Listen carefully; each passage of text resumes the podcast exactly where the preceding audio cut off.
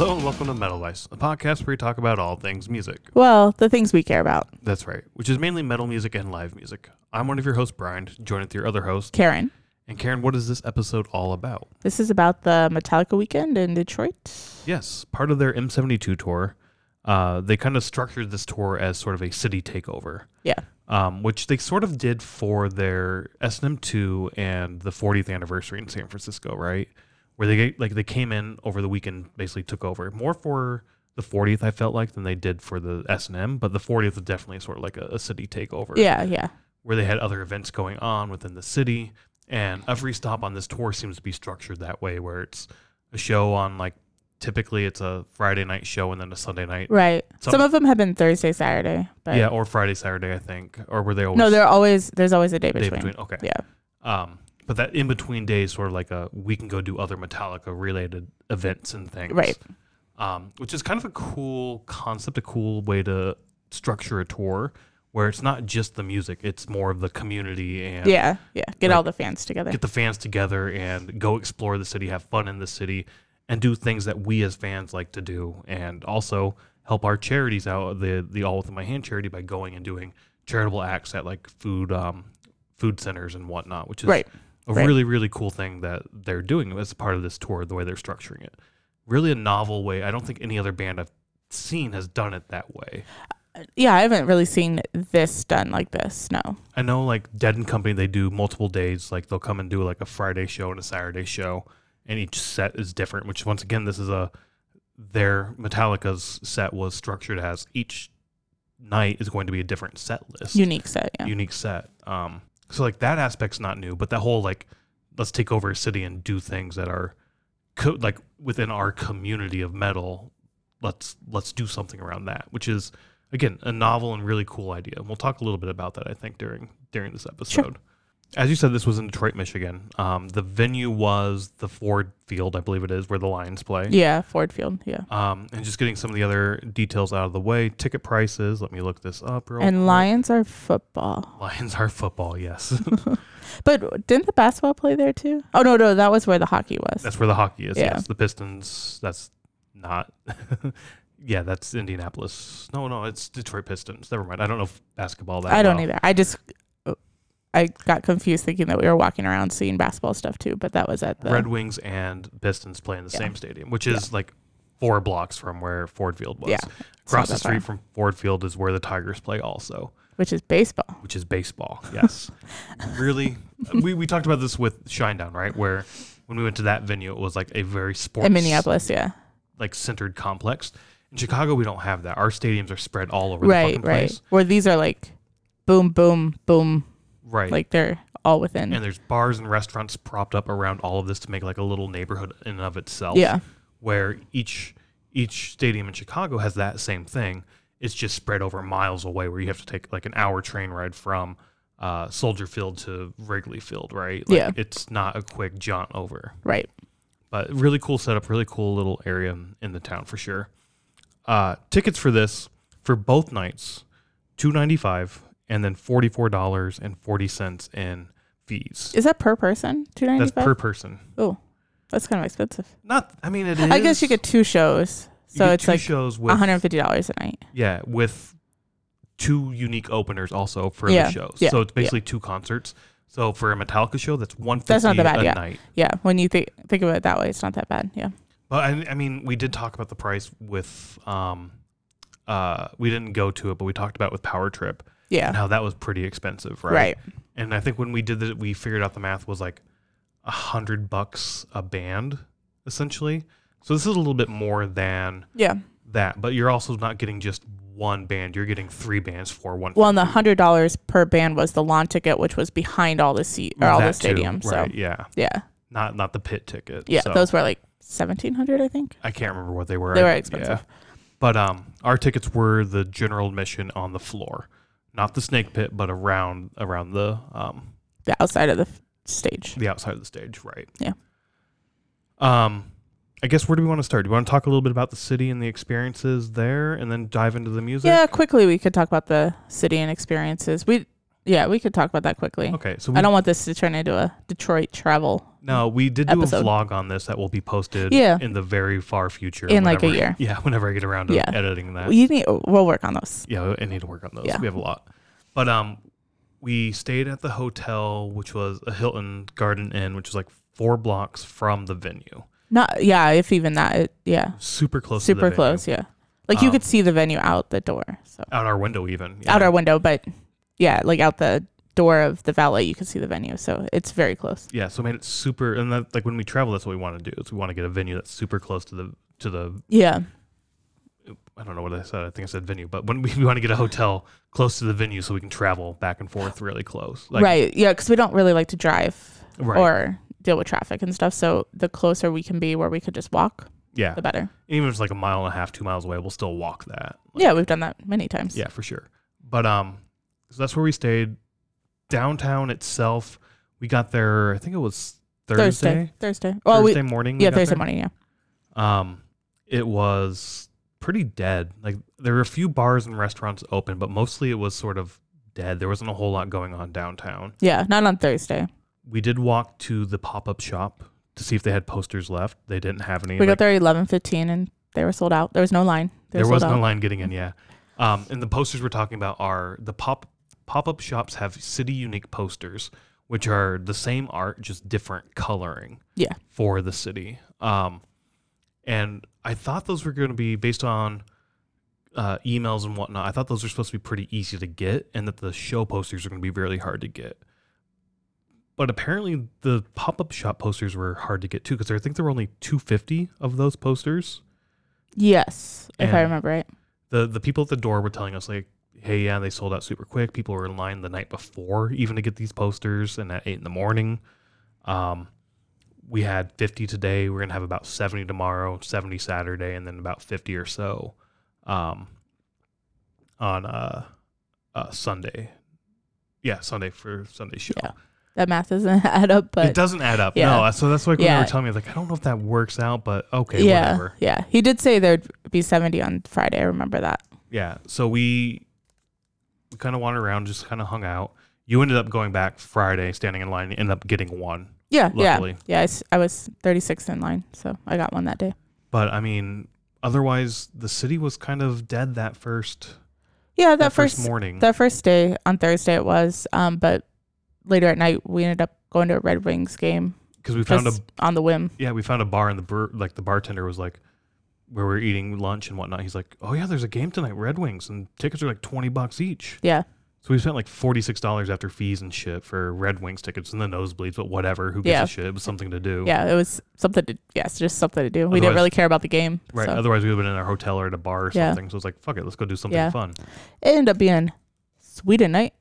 It was So- Sweden night, yeah. it's like fucking Swedes, but they're awesome. So we turned it into the metal Swedes, but I think it was probably for some player. Probably, more likely. But um, but yeah, the night the city seemed to liven up more at the night than it did during the day yeah, for sure. and the weekend was very lively. it Yeah. was, especially with all the fans in town. Yeah, but not even that. Just people out. Like when, uh, spoiler, we went to the tribute band or tribute night or whatever, and just walking back, there was clubs, people. You know, Yep, yep. there, There were everybody was people out. Everybody Yeah. was out. So Um, so I mean, all in all, where we stayed was super close to the venue. Yeah, for yeah. Ford Field. I like that. Um, saw a Red Wings game that was awesome, and then just found a few little mom and pop, not really mom and pop restaurants, but a few local restaurants to hang out with and eat and whatnot. And then, honestly, I, I really like the city. Um, I super close to Chicago, like what a four hour drive or so. Yeah, probably four and a half with traffic Um,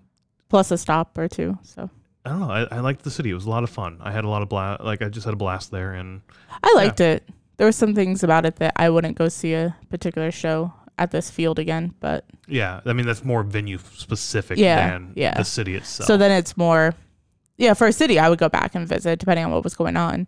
Um because you pointed out there's a venue, the Fillmore, which The apparently Fillmore. a lot of people go to. yeah, so I think it's that Fillmore, but then there's also one in Philadelphia, so I'm not sure if that's the Fillmore that everybody goes to. And I think there's one in San Francisco too. Oh, so and maybe even Denver. but I swear Fillmore. people I swear I've seen bands go to Detroit Fillmore. So Yeah. I don't know. There's probably Fillmores everywhere. regardless though, the city is super close and eh, not super close, but like Within driving Yeah. distance. super close would be, in my opinion, I guess Milwaukee. This isn't quite as Yeah. close as Milwaukee, Yeah. but it's not that that far. Um, it's a cool little town. I really like enjoyed this city, and it's an alternative to Tinley Park potentially. Oh if yeah, somebody's going to that's Tinley true. Park versus Detroit? somewhere in Detroit, As long as it's not a amphitheater in Detroit. I would rather go to Ford Field than Tinley Park.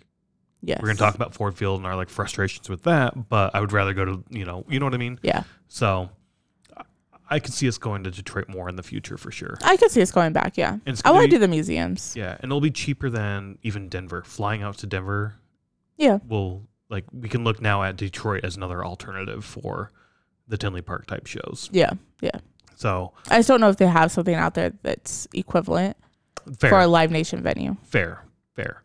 So Um, but yeah. Anyway, enough about the city. All in all, like we said, we really enjoyed it. Super close. Blah blah blah. All that fun shit. Um, I guess then getting into the venue a little bit, Ford Field. Um, because I mean that was our first experience was going into before getting into the music had to go in, and the first night was Friday. I'm getting my days all mixed up. I know, here. I know. don't It's know been why. over a week since we It went. has, and it's really so- weird that it's like a Friday and then a day off and then a Sunday. Yeah. Um, but Friday was night one for Metallica. We got there. I want to say four. Three o'clock. Was it three o'clock? Yeah, a it little was- after three. We left the hotel about three, so it was probably like three o five because it's really not that far. Yeah. Uh, got in line. The line really wasn't that long for the floor access. No, no, not at all. Uh, you had your own designated gates to go into. Everybody had their own little spot. Certain areas were longer lines than the floor. The floor had two lines that were kind of going back. Uh, but really, it really wasn't that bad that early. I expected it to be a lot worse. Um, but we we got in line and just sort of stood there for some time, and doors eventually opened. Opened a little late. Yeah. But uh, Other doors had opened, yeah, which okay, so Friday we hadn't gotten a poster yet, yes. so we needed to get to the merch to get a poster. because we wanted to get a poster. Yes. Um. So we somebody had mentioned that the doors or the other lines were moving. I even looked over the wall. Sure enough, they were mo- the doors were open. People are moving in, and our door wasn't open yet. Yeah, and there was another guy in line just shouting like, "Open the doors! It's time to open. Let's go!" Um, and then it was funny because somebody in, that was in, he they were in the other line, and somebody in our line yelled across to them something along the lines of like, "Everybody have so much more fun if you just shut the fuck up already." And she wasn't wrong. Like, yeah. fuck this guy. Like, chill the fuck out, dude. Like, you'll you'll get in. Don't worry. Um, it was a bit annoying. I hate when people kind of do that shit, but I was I'm glad she like spoke up and like shut the fuck up already, please. Um, So if I did that, would you be glad? I would be embarrassed. Yeah, if somebody like I, if you if I did it, you'd be embarrassed, but you're glad that somebody else I would it. be embarrassed to do it myself or you to do it, and I wouldn't have the like the balls to do it myself. But I'm glad other people have the balls to like shout out and like, hey, calm the fuck down, asshole. Um, but our doors did open late. We, we were joking about this in line because you're like, it's 4:30. Doors are supposed to open, and I was like, doors open approximately. yeah, yeah, they put 4:30. that word in there. You're like, because you'd be like, oh, they're gonna open in five minutes. I was like, in approximately five minutes, the doors will open. Eventually, they open. The line starts moving very, very slowly, and once you got close into the venue, it really felt like the staff had no fucking clue what they were doing. Yeah. Uh, like the the first thing you do is you go through like the metal detector and security, and like there was a head security guard going over to the guy in, front of our little security booth line that we were in, and like teaching him how to use the wand. And it's like, how do you not? Why have you not taught them how to do this ahead of time? Why are you micromanaging if you have taught them? What the fuck is going on here? Because it was just like let one person through, and then you have to like they go through the metal detector, and then we have to wand them down again. I'm all for security. I get Yeah, that. yeah. Fucking train people ahead of time. Don't wait till actual line in place. Or if you did train them, stop being such a micromanaged piece of fucking shit. I don't know. It was very frustrating. I agree with the whole. I like security. I'm cool with going through security. I know we complain about when security lines are slow, but the the this security this night was very very frustrating because like even when I got up to it, because they were like, "Oh, jackets open," you know, like everything in your pocket. Yeah, like keep everything in your pockets, blah blah. Every venue is different. It's cool if they announce all that, But like when I got up there, nobody. I mean, there was the people had went through, but he like stopped me, and I'm like, okay, cool. I'm just gonna stand here. But then he never like he turned around and like I don't know if he was talking to somebody or what he was doing, but I'm like, okay, Yeah. like, am I supposed to go through? And then when he turned back around, he's like, you know, like why aren't you through already? yeah, like come on. And I'm like, what the fuck? so that was the first thing that like kind of frustrated me was just like, you told me to stop, I stopped, and now you're like, why the fuck are you just standing there? Like whatever. But anyways, go ahead. Yeah, I, I don't know. It and as you said, every every place is different. Some people have like the newer full body scan security like things you go through where like you you don't have to do shit. Yeah. Other ones are like pull everything out of your pocket, put it in this dog dish, and move on. This one it wasn't the dog dish one. It was sort of just go through and if you buzz, then we'll wand you down with this thing. But once you get through with that, you now have to go through another line, which is scan your ticket to make sure you have an actual ticket. Cool, I get that. We've been to venues, they do that. You scan your ticket, and it's like, okay, cool, your floor. Go to the person right behind me and scan your ticket again to get your wristband, which is fucking ridiculous. That it's like, scan your ticket, then scan again, then scan again. Like it's, I don't Yeah. know. But also, getting that first scan, there was we in the line we were in. There was somebody who scanned their ticket, and they had two people, and only one person scanned. The other one they couldn't find, Yeah. and they had two people scanning tickets, and both of them are now helping this one person. Yeah. And then they call all over a supervisor to help that one person. Right, and it's like, Yeah. it's it's such a clusterfuck Yeah. getting into this venue. And mind you, we need to get a poster. That was the thing. See, it added on top of the frustration and the anxiety because we wanted posters, Yeah. and we know everybody wants a poster. Yeah. Well, not necessarily. Yeah. everybody. It's either you want, if you're there that early, you either want rail or you want a poster. right, right. That's pretty much the only reason to be there. And it's like if we're standing in line waiting for you to figure out how to how to scan a fucking Yeah. ticket, Yeah. or somebody who can't have their ticket up and ready to be scanned, and I'm not going to get a poster because like I want a poster and I'm not to be able to get one because you don't know how lines work. Yeah. And now you have three people helping this one person. It it was very very frustrating getting in that Yeah. first night for Yeah. sure. Yeah. Um, we ended up getting in finally, got Yeah. our wristbands. Already fucking pissed off at how shitty this. I could just handed mine to somebody because he didn't even put it on my wrist. Right. Well, that was night two, right? No, that was that night. Oh, was it that he night? couldn't get it. He couldn't figure out how to snap it. so he just like, here you go. Here you go. Here's your one. and I'm like, well, thanks. Yeah. I don't know. Just everything was a clusterfuck. I was like, in my mind, if I was doing security, somebody didn't have their ticket up, I would say, move to the side, Get your shit figured out. get your out. shit figured out. You're at a venue, seeing a concert. It's like everybody's probably done this at least once in the last 10 years. And if not, still, you should. yeah. Or when the supervisor came over to help, have that one person help him Yeah. And then they continue to help people. Anyways, you went to the other line. You just asked him, like, hey, can I? I just, yeah, there was. Like, was nobody like, was. Fuck this. I'm done. Yeah, I, like nobody was there, so you just had that person help you. Anyways, we got in. we got in, uh, found a merch booth real Yep. quick. There were two lines at the merch, merch booth. Really confusing again in terms of what the fuck are we supposed to do. So there was somebody with like a little badge that said, "This is the end of the line." Yeah, end of the line. Yeah, and we've seen that in like cons and Disney and shit before, Yeah. where they're like, there's somebody with a thing that says, "This is the end of the line. Come here." So we walked over there, and I asked her, "It's like, so this is the end of the line, right?" And she's like, "Do you have a stamp?" No. How do I get a stamp? What do we need a stamp for? yeah. I was confused about that. I was like, do we need a merch stamp? And she's like, "Are you VIP?" And it's like, "No." And she's like, "Okay, this is the VIP line. You need to go to the other end." So we went to this side of the line. It's like, "All right, fine, fuck it." And we went over to the other side of the line and got in line there. Really wasn't that long of a line. No, I think there was like four people in front of us. Yeah, it was going very slow. I don't understand what the VIP thing. Maybe you're getting to this, Yeah, but I don't understand the VIP thing. The merch booth had four people working, two for VIP, two for regular merch. yep, yep, yep. How How's that move any faster? So I think that was supposed to be part of the perk with the VIP package is you got a designated VIP line, but you also got access to like the VIP lounge. Yeah, yeah. I know that there was other things for that, but I'm just saying I'm like they should have a VIP merch then. You would and think not so. like, oh, these two people who are working the same exact booth are going to help you and these two people are going to help It- yeah, everybody else. Because by the time we finally did get through, we finally got a poster.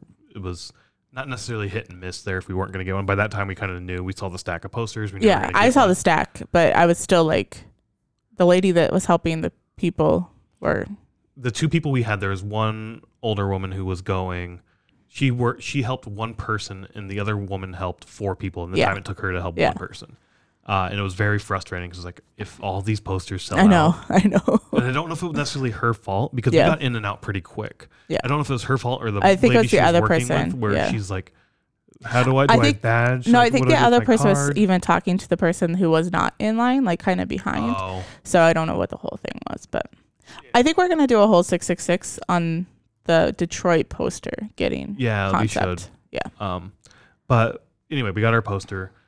Um, by the time we left, the VIP merch line was so, So long. fucking long. Yeah, they would not, who uh, basically if you were not the next like ten people in line, you weren't getting a poster, Right. even if you had VIP. Which I know a lot of times we like to do VIP packages or a perk package if it comes with a poster or comes with a perk like that, like to get a poster. And honestly, I'd be pissed if I was in that that line and not like where we were standing, thinking that I was gonna get a poster. Yeah, if I had purchased VIP tickets for the Metallica shows, the after like when we when they went on sale we were looking at it, my thought was, oh shit, you get a designated VIP line that will help me get through so much quicker. Yeah. Maybe a, so many other people thought the same thing, like, oh, now I can guaranteed a poster type thing, or it's gonna be easier to get a poster, but it really wasn't. No. It, not at all. So if like if you're getting the VIP ticket with the hopes of my line's going to be shorter, so I'm almost guaranteed a poster, not really going to be the case. Yeah. I think the other thing you get with the VIP, as I said, you get that lounge access, which I don't know what that came with. Yeah, I don't know. I don't know. There was a blackened drink in there. That's all yeah, I but I don't know if you had to pay. I'm sure you had to pay for that. Oh, I'm sure you had to pay for it. Yeah. So I don't know. when where's the field that we've went to a couple times? Um, is that the one in Milwaukee where they have like the lounge open when we go? Are you thinking Tinley Park? No, no, no, no. So there's a there's a arena that we go to. I think it's in Milwaukee, but they have like the lounge open, and you could basically just go in. The first time I was like, oh, we get this Oh, lounge access. Festive Forum, Fiserv Pfizer.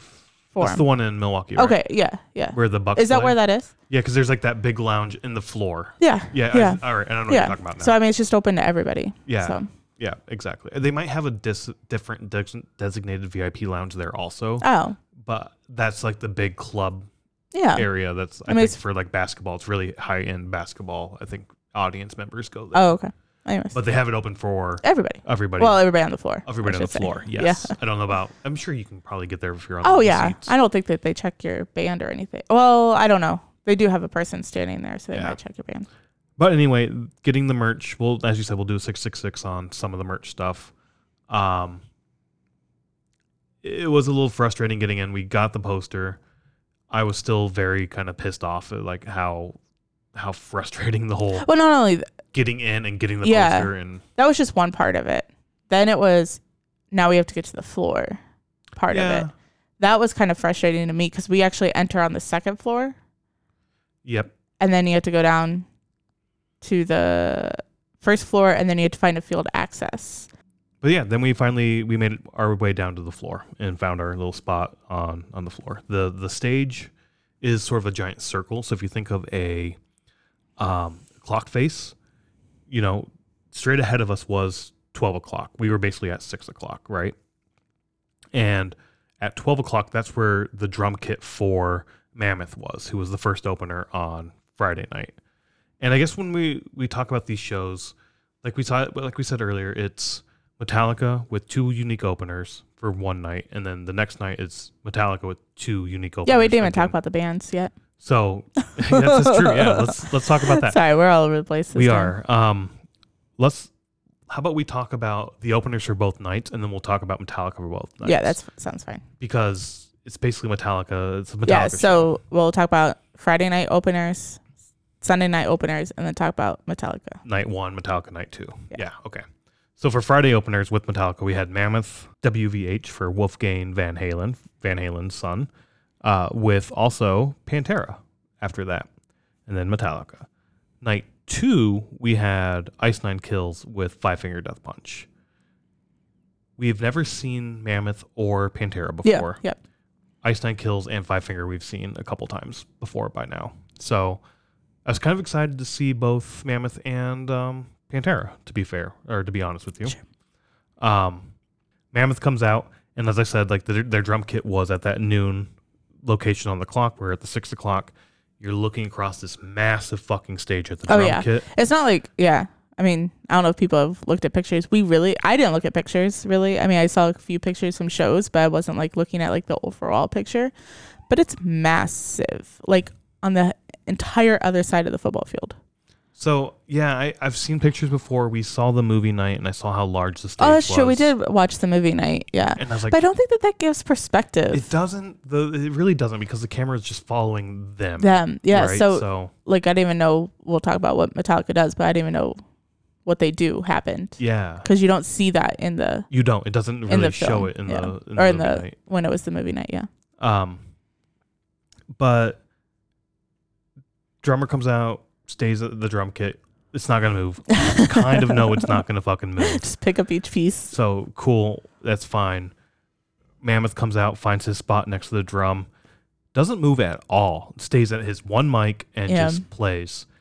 The other guitar player and the other bass and and the bassist, they moved a bit, not a Yeah. whole lot, but they moved some. Was there two guitar players and a bass? There may have been. I can't yeah, remember. and I think one guitar, the bass moved around, if I remember Yeah. right. It's yeah, but w- I mean that was very little. Yeah. So- like I think the one guitar player was in front of us one time.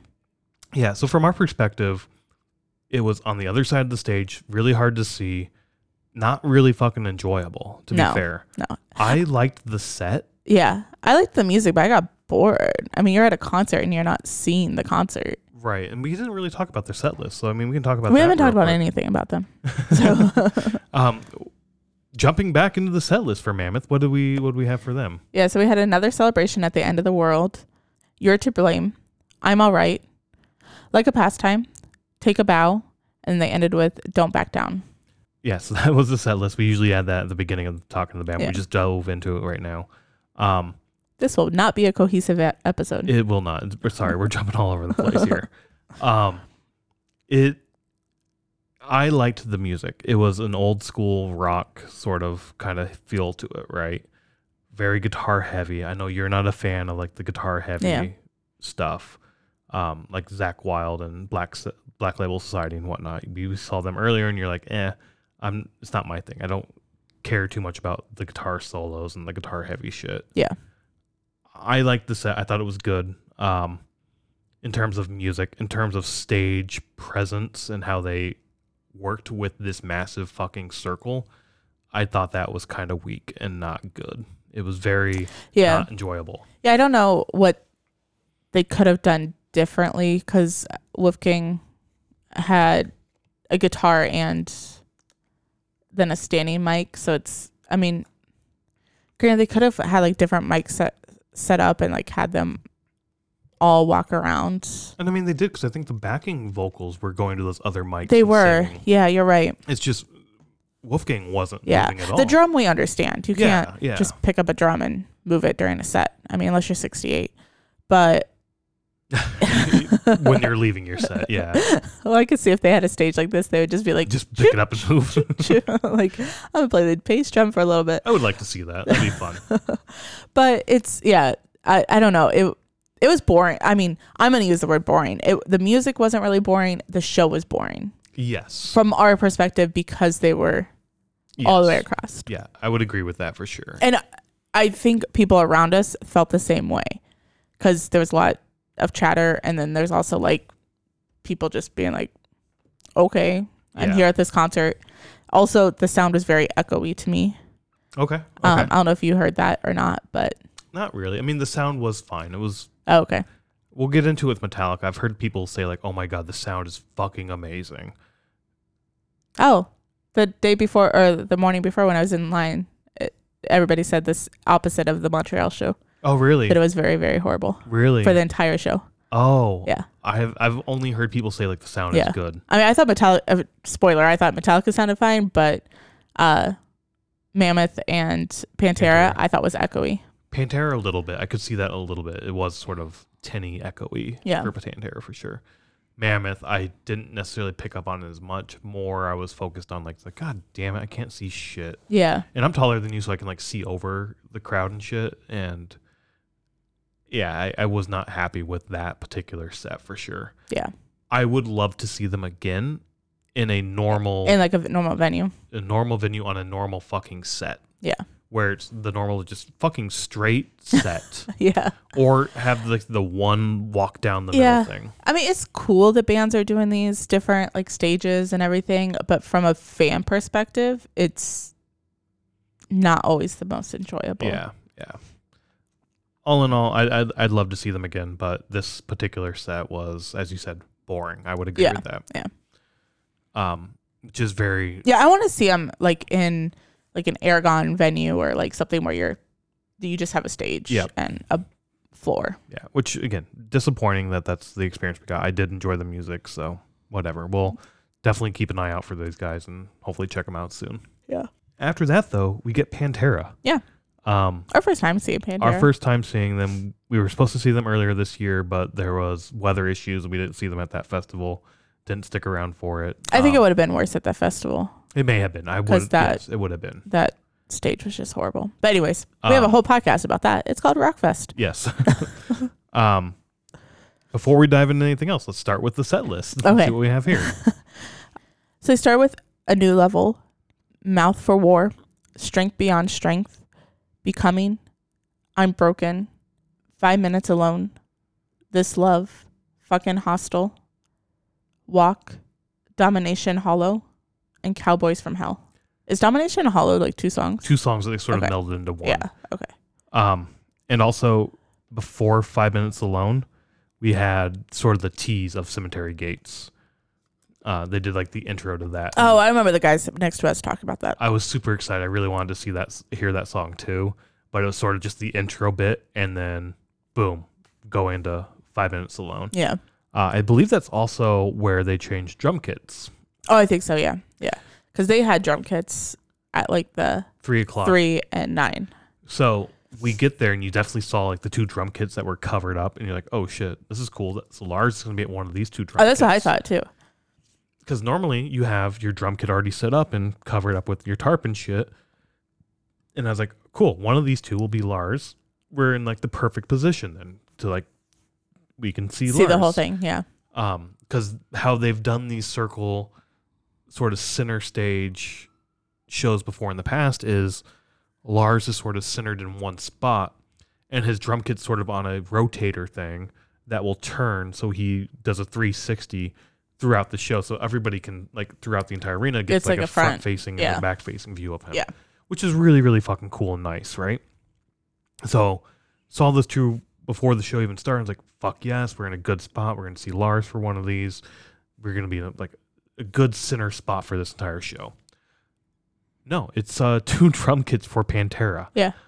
I don't understand why you need two drum kits. There's probably some technical reason, like this song needed a particular cymbal or something. I don't fucking know. The only thing I can think about is, all right, now I'm gonna move. So I other, think that's what it was. I think it was because of the stage setup so they could be on both sides. I think so too. Unlike Mammoth, who was only on one side of Right. the stage, it's so that, and they're at the end. Well, there's no end, but they're on like the high points at the Yes. sides of the stage, so everybody can kind of see. Yeah, right. Because they used Pantera used the stage more, moving around a little bit more. They did use the stage a lot more. I thought that was really great because when it came out, Zakk was right in front of us. Yeah. And like fucking flipping his hair around and playing and just having a blast. And like it was great. Um, they used the stage so much better than Mammoth did. Yeah, Phil's walking around without his goddamn shoes, um, singing, like headbanging, having a great fucking time. It was it was so good to see like them use the stage that well. And I enjoyed the hell out of it. I thought it was a good set. Was it the best set they could have done? Again, no. It's the stage I think was a hindering factor yeah, there. I think so too. I think that for the whole weekend, we'll say that. yeah. But yeah, it, it from a show perspective, it definitely hinders what's going on. Um, again, I thought a lot of Pantera was echoey in the venue, but that's just my own opinion. Probably, maybe because you said that you didn't hear anything, but I don't know. It could be where we were standing under the speakers because so we were so we were f- fifth and sixth from the rail for Pantera. Yep, yep. Um, so the speakers were kind of out a little bit further. So I'm wondering if we were just in, If we would have been a little bit up or a little bit back. yeah, like if it would have sounded better and maybe we were getting two speakers the whole time and that's why I thought it was echoey. I'm not sure. The crowd was super fucking into it. Like people were singing their hearts out, like just so loud. Yeah, I just don't know Pantera that way. To I don't sing. know them that well either. I only know one song. um, yeah, I don't know them that well either. And but like the crowd got fucking into it, which was awesome. Yeah, there was pits and stuff too. it made it so enjoyable Yeah. for this set for sure. Yeah, Um, Pantera's Pantera's a band that like I've heard a lot. I even have like a best of CD that I had back in high school in here somewhere. Um, but they're also like radio music. Like Yeah. you hear them on the radio all the fucking time, which is really weird. Like they're the heaviest band that like gets the most radio time. I Yeah. think. I can't think of another band that's as heavy as them or heavier that gets more radio time. yeah. I, I need to hear them again because even my boss was like, "Oh, Pantera, they're so heavy," and when I'm listening to it, I'm like, Really?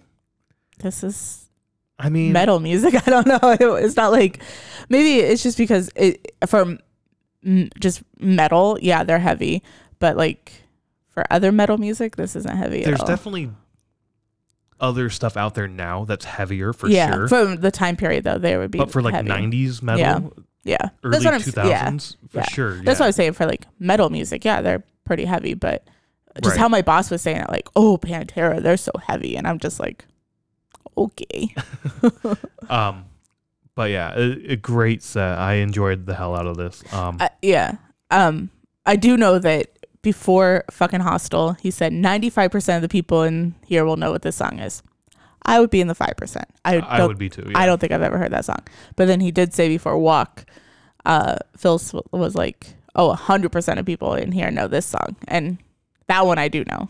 And then you said Cowboys from Hell, I should know, but Yeah, I need to listen to it again. I assumed Cowboys from Hell or Walk were going to be like the closing songs, Yeah. and Cowboys from Hell was the closing song. Yeah.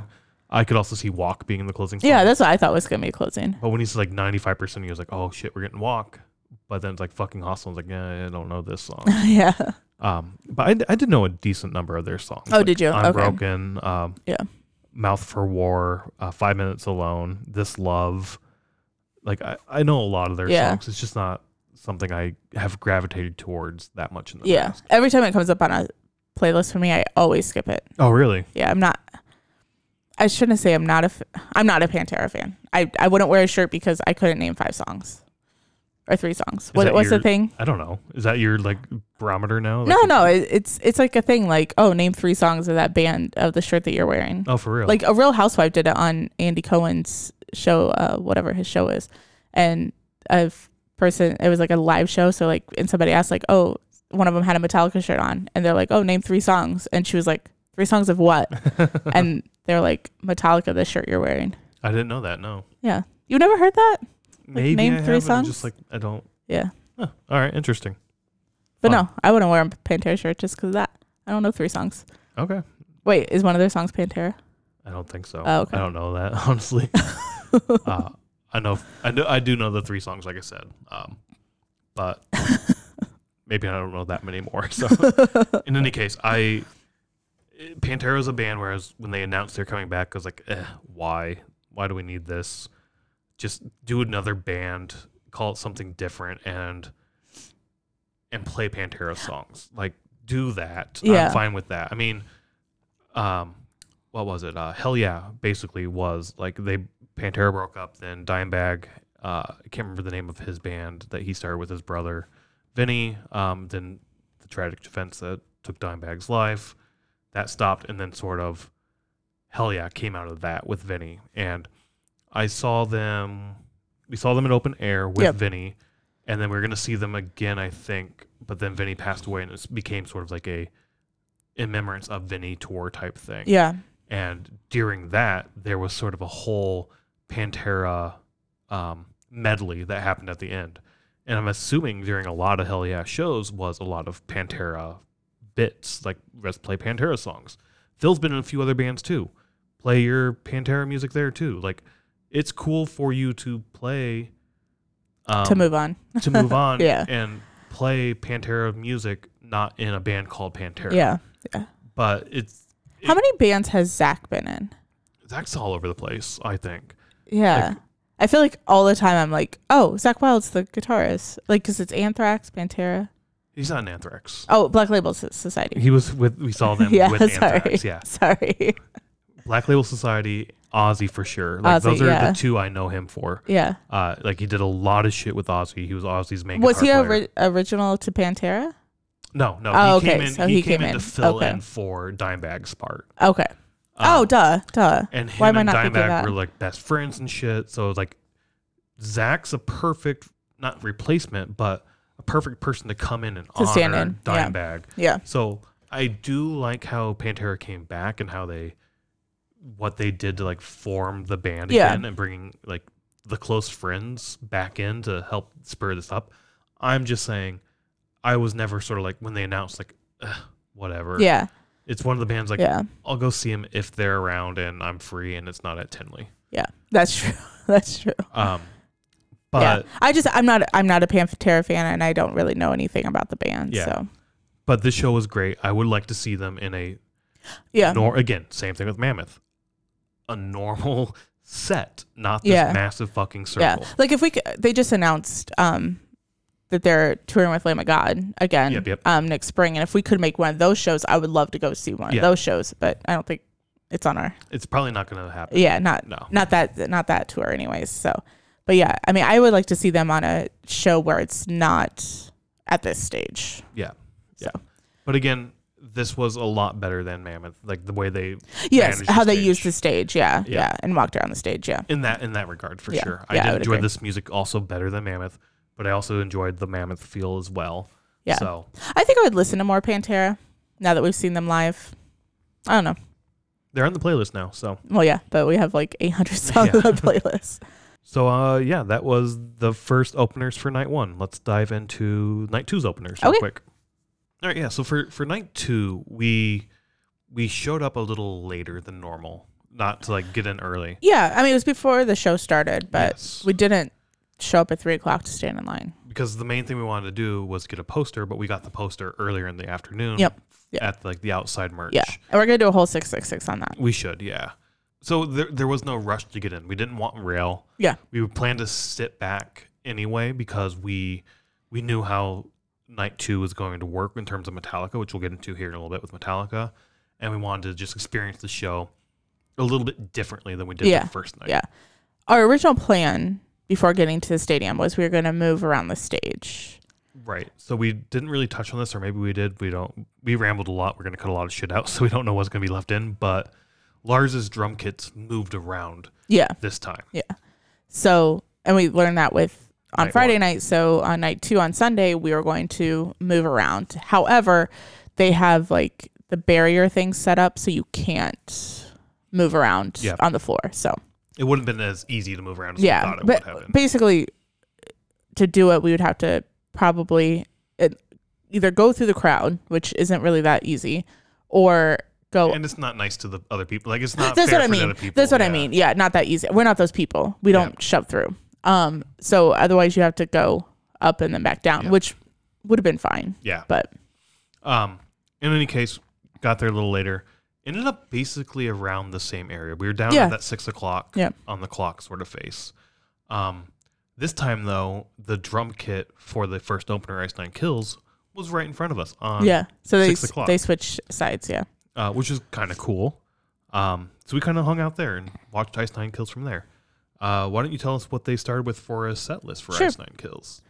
So they started with Rainy Day, Hip to Be Scared, Meat and Greet, Ex Mortis, Welcome to Horrorwood, Wurst Vacation, The Shower Scene, and they ended with Stabbing in the Dark. And you'll see on the screen, it's like meat, as in like meat, like you eat meat, Yep, yep. and worst, like a bratwurst. So, So if you haven't seen Ice Nine Kills before in the past, they're definitely a. I don't know if their whole career, their whole album, all their albums are horror themed albums. Uh, they definitely have a few albums that are yeah, like uh, Silver Scream or some shit like that. I can't remember. I don't know their albums at all. Um, but those are sort of thematically around Yeah. horror movies and whatnot. In the last two years that we've seen them, everything is horror themed. Right. So they come out, they're dressed in like um, American Psycho. They're wearing suits and whatnot and start killing each other and killing people. This one, they had zombies up there as well as like extras. And they had this, this one woman running back and forth between the zombies, like she's I being feel like they chased. did that in Vegas. I remember Did that they? in Vegas. Yeah. I don't remember that. yeah, no. I remember that in Vegas. they have a Hannibal Lecter part where they bring a guy out in a mask and then start killing the, the cops that are bringing him out. Um, very, very theatrical in Yeah. terms of their set. Yeah. um really cool to see really adds like like it adds to that live show aspect right Yeah. like they're not Yeah. only they're playing their music they're giving you a performance on top of just the music as well. So really cool. I do like watching them live as well. Not my favorite music by any means but i do enjoy watching them live. It's a lot of fun. With that said i did not enjoy this set. We were right behind the drum kit. The drummer was playing to the center of the snake pit. So, as we said, with the there's a big circle, which is uh, the clock face. As we said, the center of the circle is the snake pit, where fans were in there as well. I don't think we mentioned that previously. I don't think I don't think we have. Yeah. but you had people on the outside of the circle as well as the inside of the circle. I felt like Ice Nine Kills played Played to the snake pit. played to the snake pit Yeah. there were a few moments where they turn around and face the outside of the circle and then therefore the the stands working their ways up but for the most part it was we're playing to the snake pit and the people in the stands across from where where i'm standing Yeah, I think especially like all the theatrical parts were definitely towards the snake pit. Yeah. Like they they went up on stage by where we were, but then uh, all the action and everything was towards this. Excuse me, towards the snake pit. and next to the drum kit was sort of the prop stand where they'd go and change props or bring in like yeah, I guess I'm that's gonna- what I'm saying. Like they Oh, they yeah, would yeah. go up by us. so But you'd see them like facing you there putting on like the the the chainsaw hand for ash Yeah. right and cool but also yeah, all that normally would be off stage, so you wouldn't see any of it. or but you, they have their back to you that you're not seeing yeah. because I don't know if it's necessarily always off stage. Oh, I always thought it was like behind stage, and then they would come maybe I don't like know. come from the sides. yeah, yeah, that makes sense too. Yeah, Yeah. But I mean, again, really, really cool theatrical aspects. But it felt like they were playing, as we said, to that, to that, to the snake pit, which we didn't really get much of a performance Yeah. towards us. Yeah. The other part of their performance is they do they show like the horror or like clips from the horror movie or clips from a movie. They put something together. Yeah. And so on a normal stage, you would have like a screen in the back of the stage and that's what you're watching. Well, for this stage, you were explaining that there's like five pillar or sorry, eight pillars that have like a screen on them. That wasn't really the best to put that video up on, in my opinion, because it was like a Detroit uh, sky or skyscrapers. I'm sh- sure that's for like the city of Dis- Detroit in yellow and blue, and then above it was yellow, and then the screen was like just in the middle of it, Oh yeah, yeah. and it was just very and. It, I don't think we've said it yet, but the arena does not get dark. We didn't. I meant to bring that up during Pantera because that was the one thing I noticed. You mentioned the echoiness. Yeah, I didn't pick that up as much. I picked up the brightness. yeah, how bright it was. It was so fucking bright. Yeah. Because all of those monitors or the screens were just it lit the stage up and the crowd up. It wasn't dark, and I want the dark. Yeah, like to see a concert, you want to see it dark. But even for Ice Nine Kills, so like that video is harder to see, at least from the floor. Maybe if you're up in the stands, it's not as bad. But it's like it's not dark and the screen's really small, and it's like it's hard to see what's going on. So you don't really get the full effect of their show. Also, those screens are again cylinders, Yeah. and they're cut on either side. So it's basically a screen that's wrapped with a black bar, and then another screen that wraps to fill it up on the other side. Almost every single one we were at, you saw the black bar. So you only got like half of the screen. Yeah. We never got a full screen. Those were really there for the seats. Yeah. In all honesty, Yeah. Um, for the people on the floor, you you didn't really get a very good view of those unless you were in a different location. Maybe Maybe. Maybe in the pit you could. the snake pit. Maybe, that's a little bit better. Maybe. I don't know. Just from my perspective, I noticed it the first night, and we just never know, or we, we didn't say anything. But I noticed that it, the screens just weren't the best. Yeah, no, same. I agree with that. Um, but I guess at the 40th, it wasn't good for us either because the screens were like above us, facing out, and like you couldn't see them at all either. and we'll talk about that. I think maybe with Metallica. I don't watch the screens. You watch them quite a bit. Um, well, at least you did one time because you couldn't see, and sometimes you can't see, so you you see yourself Yeah. watching the screens a lot. Yeah. I watch the screens if I can't see. Yeah. Yeah, and Metallica also with a lot of other bands, the screens don't only just show what the band is doing. Like here's James playing. There's additional video effects that are playing. Like uh, Master Puppets will have like the graveyard with all the headstones that you will see on those screens, which is really cool to Yeah. see. But I don't really watch that. Um, in any case, getting back to Ice Nine Kills. Sorry. That just how you said it. But I don't really watch that. I don't watch that. I mean, uh, I'm watching the stage.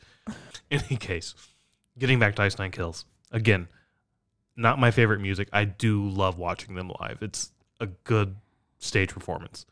Uh, there was a couple people around us fucking going ape shit, Yeah. I think they bought tickets to see Ice Kills. singing every word, jumping, Yeah. cheering. Like that was fucking amazing. Yeah. And there was another group, like somebody tapped them on the shoulder, like, "You're here for this, right?" And like, "Yeah." It's like, "We just discovered this band. We're going to see them again." Like they had the, like Yeah. these two people that didn't know each other beforehand bonded over this performance and just like, "This is awesome." And the guy, guy like, "Yeah, this is awesome. These guys are fucking awesome. I'm glad you found them. I'm glad you're going to see them again." Like that is what live music is all about for me. I love that Yeah. experience and being able to see that just there in the crowd, like it made me smile and I I was happy. I really was. I liked looking at the older Metallica gentleman that was I'm assuming he was there for Metallica next to him, just like looking at him like what the Oh, was he? I didn't notice Yeah, that. yeah. He was like so the guy you're talking about was like right in front of me with his girl and then the other guy was like right here, like beside him, and he just kept looking like what the fuck?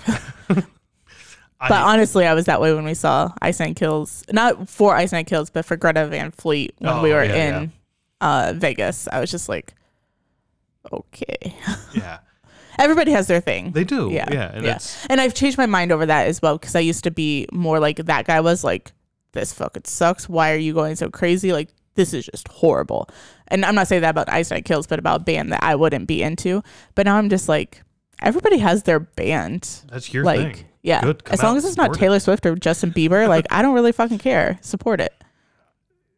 Go support those actors. If, if Justin Bieber and Taylor Swift is your thing too, go support it. Have fun. I just think it's shit music, and Yeah. there's better music out there. But if it makes you happy, you're happy. just be fucking happy, please, and don't shit on other people. Like pff, fucking Metallica, that's not real music. Taylor Swift's real music. Go fuck yourself then. Like your thing. it's fine to like it. You might be wrong, but go ahead. If it makes you happy, be fucking happy. Yeah. Um, Put your sequins on and go see a show. In any case, Ice Nine Kills. They they worked the stage fine. Uh, they played more to the Snake Pit than anything else. But Yeah. I feel like they played, Did they move around? They did move around. Oh, okay. I didn't know it. I mean, I can't see the other side of the stage, so I didn't know if they moved around or not. But again, like we were by the drum kit, so nobody was over by the drum kit. Yeah. It is I mean, if they didn't play to the snake pit, it would be one thing. But it is better to have the performers in front of you to stay more engaged. I was more engaged for Ice Nine Kills than I was for Mammoth Yeah. Because they were in front of us, even though that they were playing towards the snake pit. But Agree, 100% agree. Like that engagement factor Yeah, for sure. yeah. Um, and I do feel like they played it better, the stage better than Mammoth did for sure. Uh, better than Pantera, maybe not. and we can't really say not better than Pantera. No, I think that they moved around great, and I liked how Pantera had the two drum kits. Yep, yep. Um, and we can't really th- think it's like, oh, they just haven't got their groove because I think they've been with them the whole time. I think Ice Nine Kills even did the Europe tour They with did, them. Yeah, yeah, yeah. So, and this is the last US tour or the last 2023 date for this M- world for tour. the M72. Yeah. Last leg, what, what you said. yeah, last city for M20 to 2023. numbers and letters. Yes. Yes, Um, the last one this year. basically Metallica's done for the year. Um, okay. Then getting into Five Finger. Yeah. They were next. yes. Um, what do we have for a set list for them? So they started with "Lift Me Up," "Trouble." Well, well, well, well, well. Oh, Before Lift Me Up, they started with the NFL on Fox theme, Okay. which keep in mind this is a Sunday night football. The fucking Lions are actually playing at this. Oh moment. yeah, yeah, yeah. We went up in between Ice Nine Kills and Five Finger. Everybody was plastered around a TV screen watching, yeah. the They had like Lions little TV screens uh, around, and everybody was watching and those. then they come out to the NFL on Fox. I never, I didn't notice that. It at made all. me smile. It made me like, Oh yeah, and then uh, then Ivan comes out in like a Lions. yeah. He did jersey. have a Lions jersey on. Then they start with "Lift Me Up." Okay, I'm sorry. All right, no, continue. Did they Lift- play the NFL? No, it was the sound. Okay. What do you mean? Did they play the NFL? Well, these are the songs that they played. okay, fine. Yes, their intro music was. Okay. Sorry, I didn't know I needed to say the. No, I Intro just thought. I just thought it was funny. That's So their intro music was "Balls to the Wall" and the NFL Fox theme song.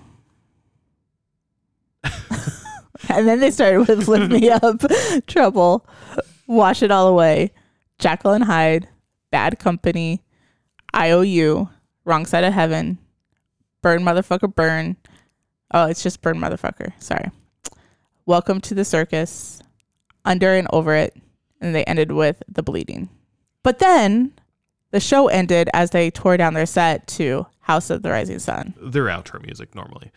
I, I just wanted to bring up the NFL because that was funny to me. Like it, it fit perfectly into the theme of the night in the stadium and everything like that. That's all I wanted to say. Okay.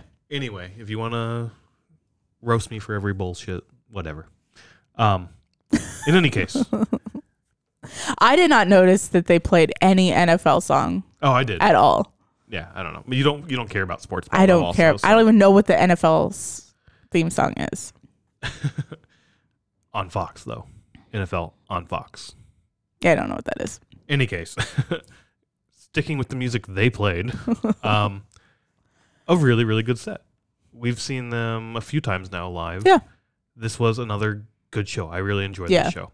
It wasn't a headline show. We saw them headlining last year. Yeah. I enjoyed that a lot more than this. I did for too. sure. Yeah. But they made this feel as close to their headlining show as they could. Yeah. And it felt very similar. Yeah. And I think that they did a good job, kind of like Pantera using the stage. Like they walked around the stage a lot and stuff, which was okay. um, again, I so I actually stood.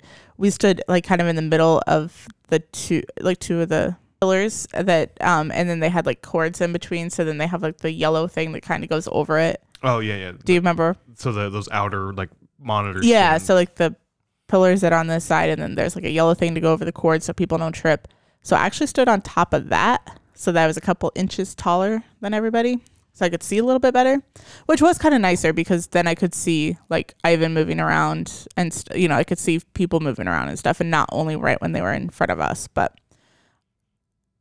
yeah, I can't say it for every single band. I don't like the stage. It it it ruins the experience so much. but they did a good job of moving around. They did do a really good job moving around. Um, they had one drum kit that just stayed place. Yeah, by Um, us, kind it of. Would have, would have been the nine o'clock on the face Mhm. clock, on the face of the clock, um, where Pantera's second drum kit was. They had just the one drum kit, and that's where they Yeah. stayed. Um, and they did a really good job. Everybody else did a really good job moving around, playing to everybody, not just the snake pit, but even out. Like they did a really good job going back Mm-hmm. Yeah. and forth. There's even one part I can't remember when, but Ivan's like, "I need to get a new mic. This mic's not working. Where's my mic guy?" And he's already he's like by like the ten o'clock hour, and it's over at the three o'clock hour, and he's like.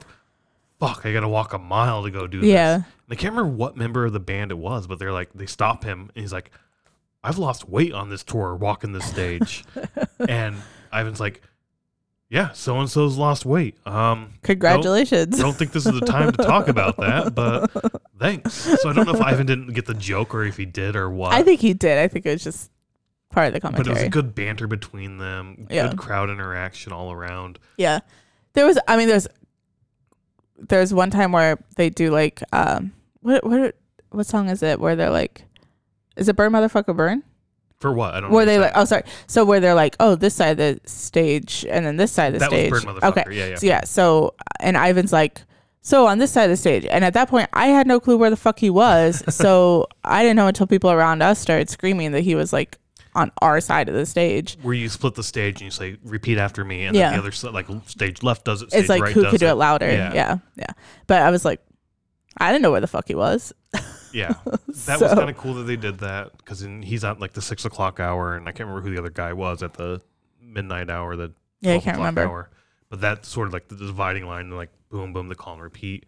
I forgot about that honestly Yeah. that they did that call. But there was a thing. couple other times where, like, even when we get to Metallica, I don't even know what song it was, but like after the song is over, James would be like, "Oh, so how are you guys doing over here?" And I'm like, "He's not in front of me, so I don't know where he is." so Yeah. it's like one of those things. I don't know. Yeah, for sure. Um, a great set. It, like I said, it didn't feel like a headlining set by any means, and Yeah. it wasn't supposed to. No, they're not no. a headliner. Yeah. but it actually felt pretty close to a headlining set. There was a few things that, like, obviously they played more songs. They played eleven tracks. Headlining set, you were only missing out on like five tracks, Mhm. basically, right? So they got a long set list for being an opener, which is super fucking awesome to see. So did Pantera. Uh, they got a long set list. Ice Nine Kills and Mammoth got a little bit less, but everybody had a decent set time for being openers, which is really really Yeah. cool to see. Other than you know, you get thirty minutes, you get thirty minutes, and then Metallica's going to come up and they're going to play for two hours at least.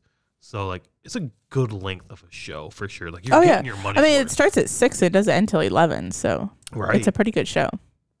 right, right, right. Um, but I mean, it was a good time. I think they played the stage best. out Even, of everybody. even even Metallica, they played it a little Yeah. better than Metallica, I would think. Oh, yeah, I liked how they did it. It- It's so hard to do that, but yeah, I I would agree that I liked how Metallica did it, which we'll talk about here shortly. But I do think for how their setup was, that they maybe did it the best as well. Yeah. Um, otherwise, a great set. I another band I want to see by themselves as a headliner again. Saw it last year. It was a great time. Well, it was a fine time. Yeah, We it was okay. We watched it on We're on a goddamn lawn. We're basically watching it on our couch. Yeah. So I'd like to see them in a crowd. um, oh yeah, this would be fun in like a proper crowd. right. A proper stage, Yeah, in a proper crowd. I guess. I mean, we were in a crowd, but it wasn't like it, it felt like it was a proper crowd. Just the stage was not cohesive or not sure, beneficial for the crowd Sure. atmosphere. I don't know. not the crowd I want. Uh, sure. Um, I was fine with the crowd. Okay, Um, I was up on a two-inch riser, so I don't know what everybody else was doing. uh, yeah, a fun time for sure. Yeah, it Um, was fun. I was out of this entire weekend, besides seeing Metallica, I was most excited to see Five Finger again.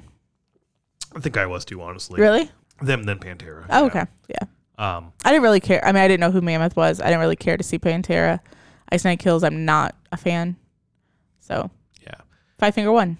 In terms of the openers, those were the openers for both nights. Um, great fucking time all around. Well, not great fucking time all around. A good time all Yeah. around. Um, with high points and definitely some low points for sure. Yeah.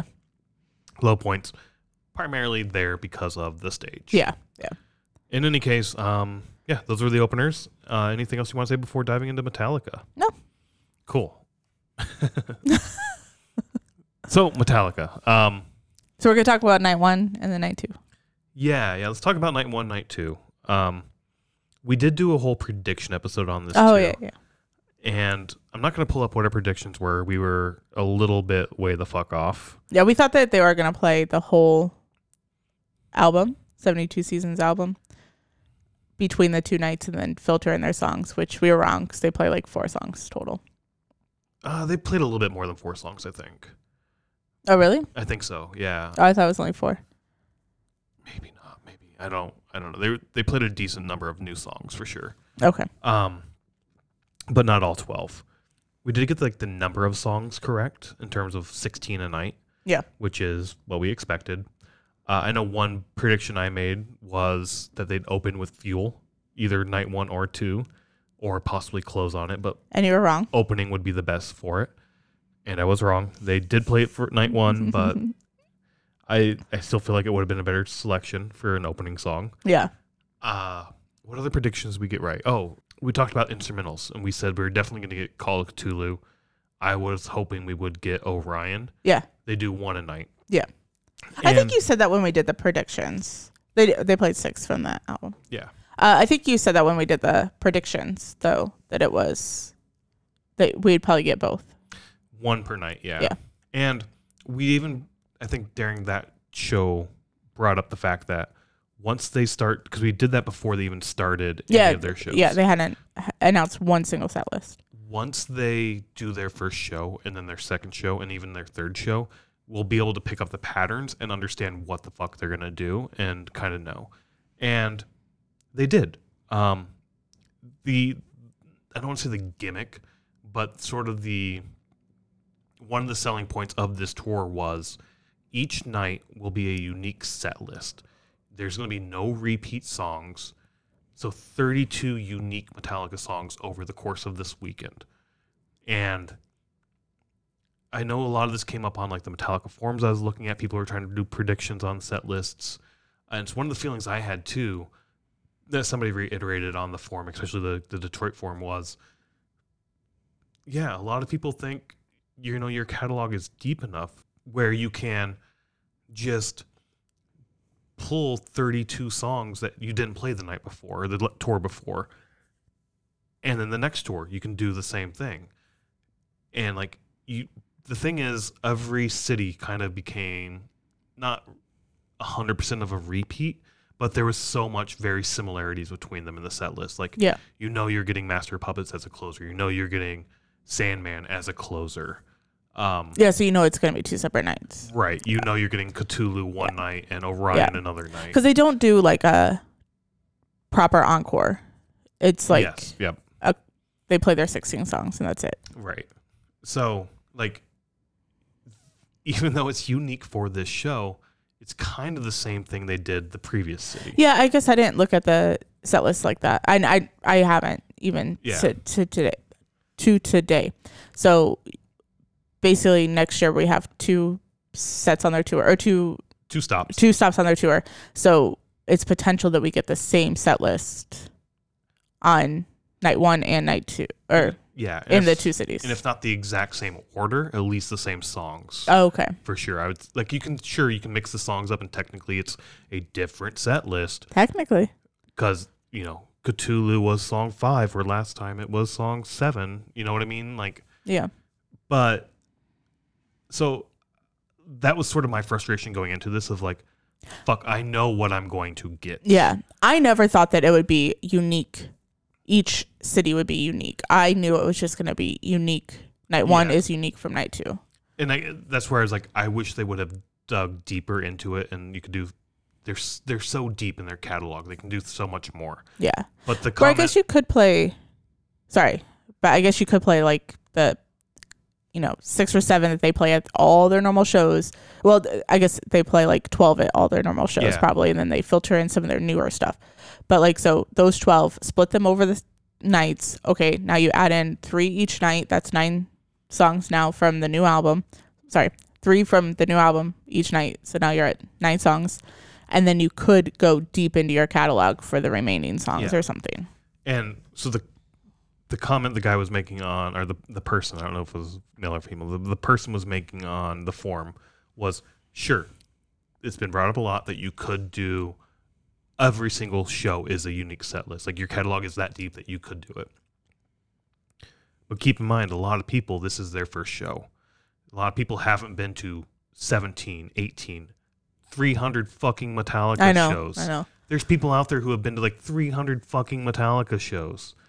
Um, Yeah, I think during the 40th, there was like 385 was Right. one person. and think about like the I Disappear Pass. People have Yeah. the I Disappear Pass Yeah. for this, who are going to multiple shows on the tour, Yeah. seeing the same thing. So sure, you could do that for those individuals. The vast majority of people, however, aren't those people. Yeah. They're this is their second. This is their first. This is their fucking first, right? Like think about that. Like Yeah. you need to play these songs for those people. I don't think they've done a proper tour since they blew up with um, Stranger Things. Oh, no, no, they haven't. So their fan base has grown so much more because of that. Like people are going to come in like, oh shit, they do Master Puppets. Let's go see that. So yeah, you have to kind of do this. So I understand that. I do. Um, as a deep fan, I was like, fuck, it'd be so awesome. Ah, to, yeah, yeah. To hear a lot Yeah. more from Death Magnetic. Like they only played Cyanide. That was it, I think. Um, But in any case, we didn't talk about the set list. Let's talk about night one set list. Yeah. Do you want me to start with their opening songs? Well, so we don't need to start with their opening songs because it's the same every time. It's always going to be a long way to the top, followed by the Ecstasy of Gold. Like the Ecstasy of Gold for sure. That's been their headlining, like their opening song forever. They've recently, as far as I know, added a long way to the top. But we can just assume people know that, and if not, go have some fun the first time you've seen them. So you can start with their non-opening songs this time. Non-opening. I don't know what the fuck I'm saying. Start with their set list. Whatever. You yeah, what the fuck ever. So they started with "Creeping Death," your favorite live song. I fucking love that song live. It's Yeah. the greatest. Yeah, I fucking love that song. Anyways, I won't comment on every single song. Uh, Harvester of Sorrow, Through the Never, Leper Messiah, Lux Æterna, Too Far Gone, Fade to Black, Shadows Follow, Orion, Nothing Else Matters, Sad But True, The Day That Never Comes, Hardwired, Fuel, Seek and Destroy, and Master of Puppets. All right, so I said Cyanide, The Day That Never Comes. That's the only song that we got from Death Magnetic. I Oh, which is cyanide, right? no, Cyanide's on that album. The Day That Never Comes is the song we got from that album. Oh, okay. I thought, I for some reason, I thought it was Cyanide. Maybe it was more of like, a, I wish they would have played Cyanide. Is it night two that they play cyanide? I don't think they did Night Two. Quickly taking a look at Night Two. No, no, no, no, no. I, I think it's sanitarium. I'm sorry. Which it might be night two or night one. I don't know. I can't remember. It was a week case- ago. Yeah. in any case, um, in terms of a set list for Metallica, awesome. I enjoyed this. Yeah, it's pretty standard. Even for how they did their set list, it's I mean, this is pretty standard. Yeah, it, "Creeping Death," as you mentioned, was is my favorite live song. I just love the crowd interaction, chanting "Die, die, Yeah. die." Like, I so oh, we should have stuck around and asked the security like what's it like to have 40,000 people scream die at you? like I just want to know what pe- okay, like if you don't know Metallica music or kn- know anything about them, like I just wonder what goes through your head so cuz everybody's screaming it. It's not like only a few people, it's every single person. I really wanted them to play this during S and M two, and I wanted to know that same question from a uh, classical musician. They did play it, didn't they? They did not know. Oh, I thought they did. because I thought that'd be fucking awesome to have the entire crowd chant at these classical musicians, the classically trained violinists and whatnot, like die, die, and just like have them like, what the fuck? Why? Why do they want to kill me? What's going on? Like, Yeah. I don't know. I thought that would have been. I'm sure. Metallica might bring that up like you got to stop playing for a little bit because everybody's going to scream die. I don't. You keep the bass going. Like you got to Oh, yeah. keep that going. yeah, but everybody else would take a, I mean be in their music like yeah, take a break, take a pause. Uh, so that was that was super awesome to open with. It's also a weird song to me because earlier in their career, uh, I feel like the live albums and whatnot, like when you get the uh, like the vinyl box sets that come with like the early day live albums, Mhm. uh, "Creep" was sort of their closing track. It's now sort of shifted from their closing track to their opener, Opening. Yeah. which is a great opener. Like it's it's great. Like it gets you pumped up and you're good to go. And then you dive straight into Harvester of Sorrow from Justice. Like, fuck yeah, let's keep this old. Let's keep going.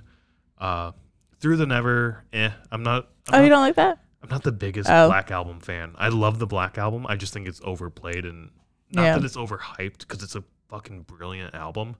I just I'm tired. I'm tired of listening to those songs over and over and over. Yeah, and that's true. Maybe that's cuz you listen to it over and over and over and over. I might. I might. Well, you listen to the Blacklist. I do listen to that a lot, but I mean, the Black Album's great. I think it gets overplayed, and I overplayed it a lot when I was younger. So I think that's part of the reason why uh, I'm kind of not necessarily over it, but it was still fun. It was still great to see that song live. The newer stuff, I'm I'm not a big fan of the new album or even Hardwired. I don't necessarily like. Well, there's one song from the new album I like that they played night 2, but otherwise I'm not that much of a fan of it, Yep. but eh. Uh, the next big one for me on this particular night, Orion. I fucking You love Orion. Orion. Yeah.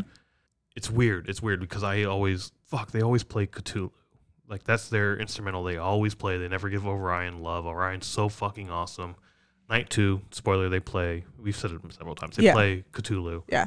And when it came on and they were playing Cthulhu, I was like, holy fucking shit, this is such a great song. and every time I, I hear it, I think that like, God fucking damn it, this is so good. Like you, you just change your mind. Not change your mind, but you're just like, oh yeah, this is fucking awesome. oh yeah, exactly. It's like, Yeah. holy shit, this is so good. And then it's like, ah, but Orion is Yeah. just as good, if not just a little bit better in my opinion.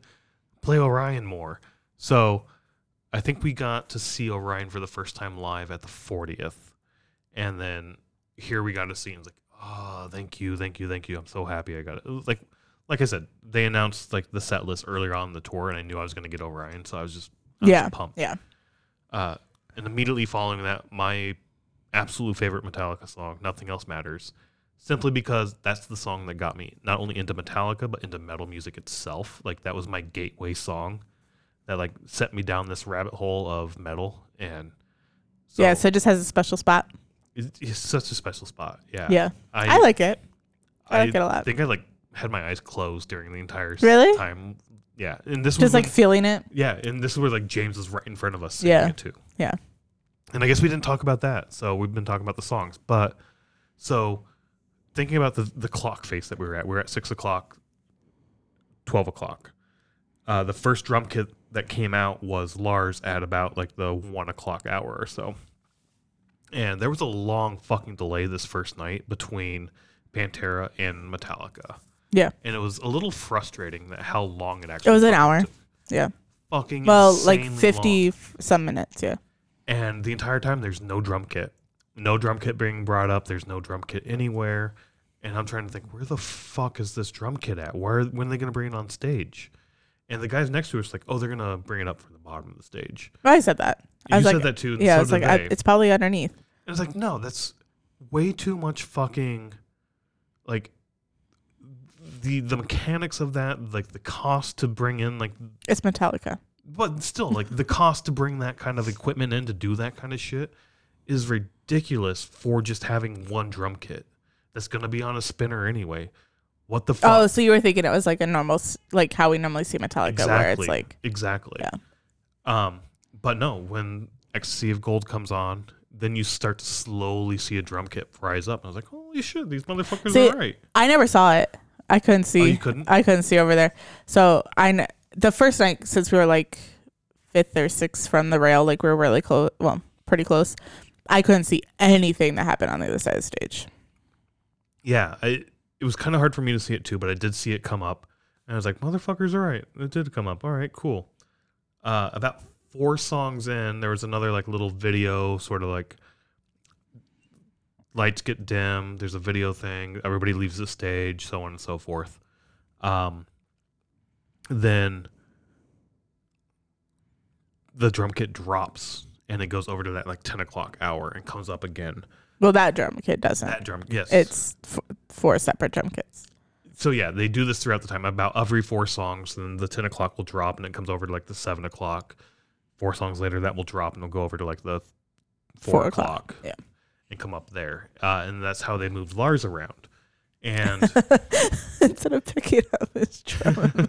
well, or just have one fucking drum kit See, that spins. I thought it would be like, well, I guess there's stairs, but I was, I was thinking it would be like on wheels and they would just wheel it around the Oh. stage. So yeah, I, I remember people also saying like, "Oh no, it's going to be moving, and the Lars will be moving throughout like the whole thing." And I was like, "No, people, you have They need to just build a stage where Lars is like up here and then everybody else is down In the here center. playing. Yeah.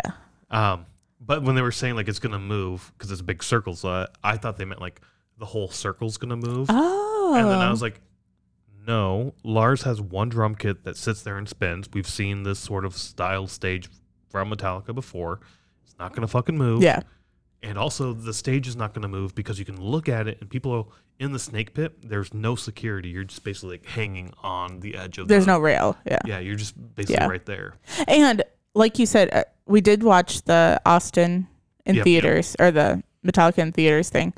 But from that perspective, I think we said it earlier, but like you you can't really tell what happens from that perspective because the camera is moving The around. camera never shows the drum kit go down. Yeah. Also, and it also never shows like the perspective of the stage really right. because it's always on them as or if they're it moving. does, you don't know where because what camera that's coming from. Yeah. So from your perspective, from watching it, it's just Lars is in his spot that he's always in. The background's still just the fucking crowd. Yeah. Yeah. Um, but I do think that was kind of cool to move Lars around that way. That way he like instead of having him in one location, everybody can get to like see him. Yeah. The frustrating aspect, especially for night one, is where Lars's drum kit was. It felt like everybody else That's where they're playing. was playing around Yeah. him. They moved around a little bit, but not that far off from where Lars was, Lars Yeah. was playing. So for the for night one, we basically did not see them For half the show. for half the show. Yeah. Like, they did like Kurt came over a couple times. Rob came almost over to us. James never came over, I don't think. until nothing else matters. Yeah. Right? Yeah. Where right in I front think of us. I think that's when the drum kit moved around to that side. yeah. Um, but yeah, so we never really had them come over, No, it they- which was really to me it was really frustrating. I'm like, I hate this stage. This is gonna be. I, I'm tired of this. Like, it's weird because we've seen Metallica with the center stages before. yeah, but that's different than this stage. It's it it is different than this Yeah. stage, but we have seen this sort of setup where Yeah. They are in the center and they have to play to a circle essentially. Yeah, And they But moved around so much better. it is, but it's also like smaller, where like Lars is in the center, and then everybody kind of moves around Yeah, because you don't have the you're snake pit. We haven't seen it with like the snake pit. We haven't pit. seen it with the snake pit. It has been sort of where the snake pit is. That's where where the stage would be. yeah, I 'Cause, see what you're saying. like think of the 40th which was a center or a center stage but like i could see a like when james was singing across i his back was to us but i could see him and for this like if he's over here i i couldn't see him all the way over there yeah, that's fair. That this the stage was fucking massive. The snake pit was also fucking massive. Yeah. We've seen a few, maybe just one show, the Lolla show, Lolla had a snake pit but it was a smaller snake pit. Yeah. and that was a and that wasn't for metallica only that was for yeah. Well, maybe I can't remember. Was it for everyone? i think so Okay, but the stage was a flat stage. no no maybe it was only metallica and then like because green day didn't have they that took that down. Yeah. yeah so it was only metallica So it was a flat stage that then they brought out like i mean it was set up all day but it was for the metallica night brought out like two side ramps and then like a center thing where Yeah. you can run out to and go do that. yeah so it's kind of like a yeah just like a And then even for that one, I think they brought a drum kit out for Lars to play a little bit. Yep. And Yeah. The stuff on Nugs, I think, is that same way too, where Lars will come out every, every now and then and play. Um, but yeah, this one, the snake pit was fucking insanely huge for Yeah. sure. Yeah, I kind of like if you're on the so say say you're on like our side, so like on the six o'clock side of the snake pit, even when they're playing on the other side, like you're basically back row now. Yep. Yeah. Like you're not front row like you Yep. are when I mean granted when they're on the six o'clock side, yeah, you're good. By the way, you're in the back row. Yeah, it, it was a little disappointing for sure. Um, the only other highlight for me that night, for night one, was when the balls dropped. The massive beach balls dropped. Was that during Seek? Yeah, I believe it was. Um, straight ahead of us in the snake pit was this dad with his young son. His son basically sitting on his shoulders and also kind of somewhat on the stage Oh yeah, he sat on the stage all the time. for all the bands and just sitting there fist bumping every single band, throwing the devil horns up. He was having a Checking good his time. muscles out. Yeah. just this little tiny six year old kid having fun. Probably six. I don't know how old he fucking was. I don't know. but toward the end he was you could tell he's getting a little bit tired he's he's still having fun he's getting a little tired still throwing the horns up It's eleven o'clock. fucking beach balls drop kid goes fucking insane for the beach balls like oh my god i want to You'll have to put a video. I know we're gonna do a whole video, but you'll have to put like a picture of the beach balls because they're they're not just beach balls. They're like massive balls. they're like seven eight foot diameter like Yeah. rad- yeah diameter whatever the fuck um they're massive they're fucking massive um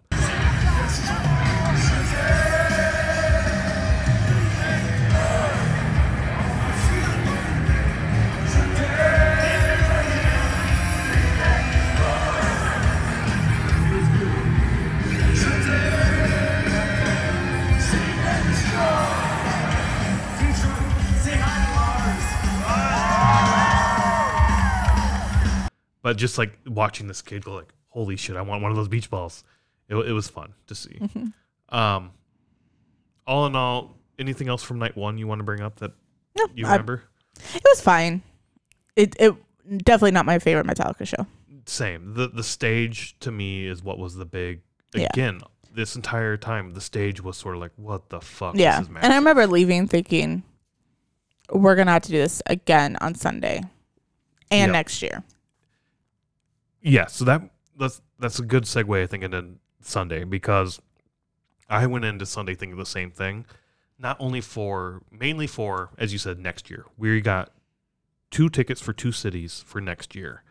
And they're both GA Floor. floor on the outside of the snake pit. And this does not seem like a good ticket, a good location to have for this particular show with this particular stage. Yeah. I think th- I think having a seat ticket, like a stadium seat ticket, would have been so much better for this for this stage. And I don't care for seat tickets. No. But thinking of S and M two, we were fortunate enough to go to that. We had the last ticket in the stadium, 400 section, all the way against the wall. But you could see everything. Yeah. And you could see all the screens. You could see the stage moving. You could see everything. Yeah. And I think from the perspective that Metallica is going for, that's what you want for this. definitely that. Also, the snake pit. From what I've heard, like we met a guy there who was um, there because of like audio company or Oh, yeah, he's working yeah. with. Uh, got him like free tickets to the snake pit or some shit. And, well, he had an all access pass. oh, did he? Yeah, so the first night he stood in the snake pit, the second night he stood in GA, I think maybe kind of by us Oh, from his real? pictures. Yeah, and I never saw him, but I should have looked around a little Oh, bit more. Yeah. Oh, we should have talked to him. Yeah. But he he was messaging you and he's like, the snake pit sound was fucking insanely good. Yeah. And yeah. that's what I've heard is like the snake pit sound Yeah. was awesome. I think it so the so for night 1 um I think uh, Metallica sounded okay or sounded good. But like I was saying for Pantera and Mammoth, I heard the echo, but I think it's where we were positioned from where the speakers are. Yeah, yeah. where if we were kind of in between the middle and the outside where if we were um, in the snake pit i think you would get that funnel in and it would sound amazing as well so i think it's just a matter of where you're standing and we were just the first night we were just kind of in that that little area And I think like the way this was set up somewhat reminded me of Rammstein in terms of they have that Feuerzone, yeah which is like the high end GA ticket, which is that first section mm-hmm. closest to the stage, and you have like this barrier halfway through the field, which is your normal cheap ass loser GA Us. seats. Right. but those those tickets cost so much fucking more Yeah. to get in that first little section. To me, that's how the snake pit felt. Is like we're gonna make the snake pit massive, charge a lot of fucking money for the snake pit, and it's gonna be an awesome. That experience in the snake pit probably is fucking insanely awesome. I would have enjoyed that experience so much more. But as you were saying, because no matter what set they're at, you're gonna have a great view of Yeah. Metallica. Like it's gonna be great no matter Yeah. where what drum kit they're at. But from us being on the six o'clock hour, looking at the first two drum kit changes, you don't. You're in the last row. You don't see shit, and that was very disappointing, and it made me like upset that we got GA tickets. I was so happy because I love having GA tickets, and it's like, fuck, this stage is just it's just not good for it shit. yeah i was disappointed for next year more than this year where i was just like well we already have our tickets for next year and we're doing ga again It's too late. Yeah, we already bought our Yeah. tickets. If, if I can go back and change my mind, I would. Yeah. But, or exchange them or exchange them. Yeah. call ticketmaster see how that would work I don't know. Maybe find a fan like you. You have seats. You want to change your tickets? just uh, before we get there like you want to trade Who's got seats? I got GA. Who's got seats? Um. Any case, so we went in a little frustrated tonight too. Um. Also, like the merch experience that morning. We'll talk, as you said, do a six six Yeah, we'll six on six. that. Uh, also left us very frustrated too. But night two happened. Um. It's Metallica. It, whatever. It's fucking Metallica. This is gonna be awesome. So what do we have for a set list for night two? Sure. So they started with uh, their opening songs. No. sure. They started with Whiplash, For Whom the Bell Tolls, Ride the Lightning, Dirty Window, 72 Seasons, If Darkness Had a Sun, Welcome Home, which is Sanitarium, You Must Burn, The Call of Cthulhu, The Unforgiven, Wherever I May Roam, Moth into a Flame, Fight Fire with Fire, Whiskey in the Jar, One, and they ended with Enter Sandman. A good set. Yeah. I enjoyed I- this. I think I I must have I never looked at a set list, but I for some reason I knew they were going to start with Whiplash. I feel like they would. start and with that's that too. that's just like Yeah. is that a normal opening f- that we've seen of theirs? I'm trying to think of Vegas like what- if that was yeah. Whiplash or if that was. Uh, I'm pretty sure that was Wh- Whiplash. Yeah. They started with. For And then Vegas. maybe Lolla too. And then Walla. Yeah, yeah, yeah. Yeah, I was just like, "Oh, this is normal." It's a good. It's a Yeah. good old school. Yeah. Like from Kill 'Em All. Like, Yeah. Let's get the fucking going. Like, Yeah. This is who we Kind are. of like Creeping Death. It just gets Yeah. you going. Yeah. Yeah. Um, and then it goes into like, for whom the bell tolls and ride. Like so, it's, Yeah. Like three great. three, yeah, like I don't want to say classic, but classic songs. Yeah, yeah, yeah. No, these are like. I don't want to be like we listen to classic metal. No, I mean, it, It at is this kind point, it is like classic. 40 rock. years. Yeah. Yeah. These are the oldies now. Yeah. Um, we get Dirty Window too. You you really like Dirty I like Window. Dirty Window a lot. Yeah. I think the first time I heard it live, well, I'm sure I heard it many times, but then when we heard it with at the 40th, I was like, fuck, I like this song. Yeah. I like this a lot. Yeah. It's it's definitely like St. Anger is not a great album. Like people are Yeah. on it. Yeah. James even said like this is from your favorite. favorite from your favorite album.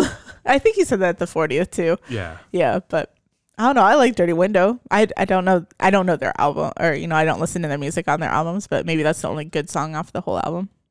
I I I have a up and down relationship with I that know. album. Yeah. Um, honestly, I, I like that album. I think a little bit better than Hardwired and Seventy Two. Oh, really?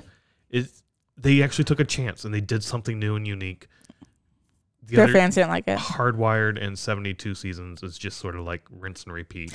I feel like 72 Seasons was just let's put something out there. It, it's basically a continuation of Hardwired. I think. Yeah. It feels it, It- feels very similar. Feels very Yeah. just alike, but I don't know. I St. Anger. It's not a great album by any means, but at least they they tried something Yeah. and did something new. Anyway, not talking about albums, set list wise. Um, But then we went up um to get beer and drink after went Dirty to the Window. restroom. Um, went to get some beer and I got some food because I was a little hungry. Yeah.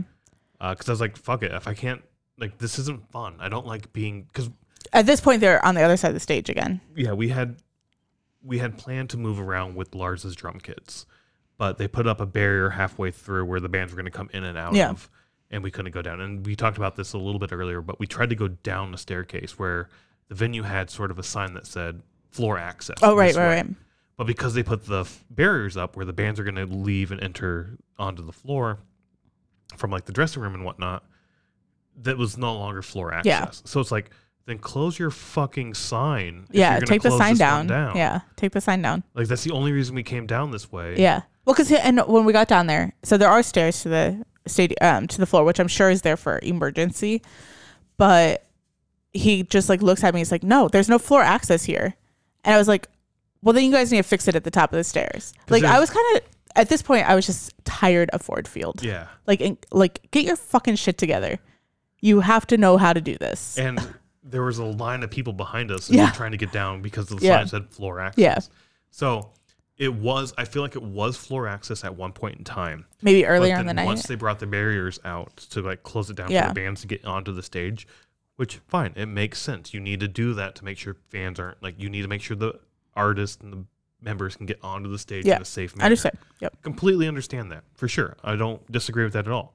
But if you're going to close down a floor access, fucking take down the sign that says floor access. Or have somebody at the top tell you like, "Oh, you can't get to the floor down here." right, like Like we all have bands on. Everybody simple knows. fucking communication Yeah. at this point. Yeah. Is all it is. Yeah. Um, and Ford Field clearly doesn't know how to talk to each other. I don't fucking know. No.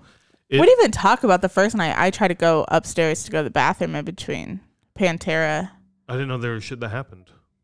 you couldn't move in the hallway. Oh, really? Yeah. Just too many people? Too many people and nobody had any fucking clue what line was what. It's kind of like when you leave a Cubs game, like at, when everybody stays till the end and everybody's down in the concourse at the one time. It's like that, but then you have, I mean, nothing to get somebody in a wheelchair, but you have somebody come trying to come through in a wheelchair. There's glass on the floor. Somehow glass got on the floor. There's employees trying to like move the bin things back and forth. I don't know. It was just a fucking mess. And I literally walked down to another stairwell and just came right back down. I'm like, whatever, I will pee at the end. It's just a fucking joke there. I'm sorry. I, that's all that's all I'm saying is I will go back to Detroit. I am not going back to Ford Field. But anyways, we were upstairs for 72 seasons to get you food and drinks. And Darkness had a sun. And then you eating. notice, yeah, you notice when you were eating that if darkness had a sun came on, and that's the one song off of 72 seasons that I like. It's like your favorite song for sure. Yeah. Yeah, off that album, yeah. And I was just like, you're like, oh, you could go listen to it. So I actually stood there. There's a fence at the top, but I like stood and like watched it through the fence, which I think is a better view. And this is why I think having seats would be better because that's a better view of what's going on and like better view of the stage and everything than being in the on the floor. Yeah. Um, I think Snake Pit would be the best place for sure. I think seats. I disagree. you, oh yeah. I th- I thought I said already. Like if you're on the if you're against the stage and they're on the opposite side, you're basically back row. Oh, uh, sorry. Sorry, I meant like where we were standing. Basically. No, no, no. like- Like if you're in the snake pit and it's a circle, yeah, yeah. yeah. and if you're over here and they're over here, you're back row. sure. And I could not see anything. You might be able to see a little bit. Sorry, sorry. When you said that, I thought you meant where we were standing, where we were at the six o'clock hour, and they were on the the first two drum kits. That's Yeah. basically back row. But you're also meaning from the snake pit point of view. Also, Mm-hmm. I didn't take it that way. I thought you meant from where we were standing. Agreed that from that standpoint, you're close to the back row. You're essentially back row. When I say in the snake pit, I'm not saying I would be on the rail Oh, okay. or on the fence at all. I would be sort of the center snake pit. And I- just like churning with the band. yeah, that's what I would be doing. I would not want to be hanging on the stage for Snake Pit. Like, why? Like, so I can like look up at James as he's playing potentially and like give him a fist bump or something. I don't give a shit about that. I just I want to see the music. I Yeah. want to see the show. I would be closer to the center of the Snake Pit, and as they move, I'd be rotating too. That's what I'm saying. Like from a Snake Pit Okay. point of view, that's where I would want to be in like center of the Snake Pit. Okay. sure. Okay. Um, I still think seats would be best for this. The one View. seats we haven't talked about are the so those eight pillars that have the jumbotrons on them. There were also seats on those Yeah. that you can get. That might be a lot of fun, I think.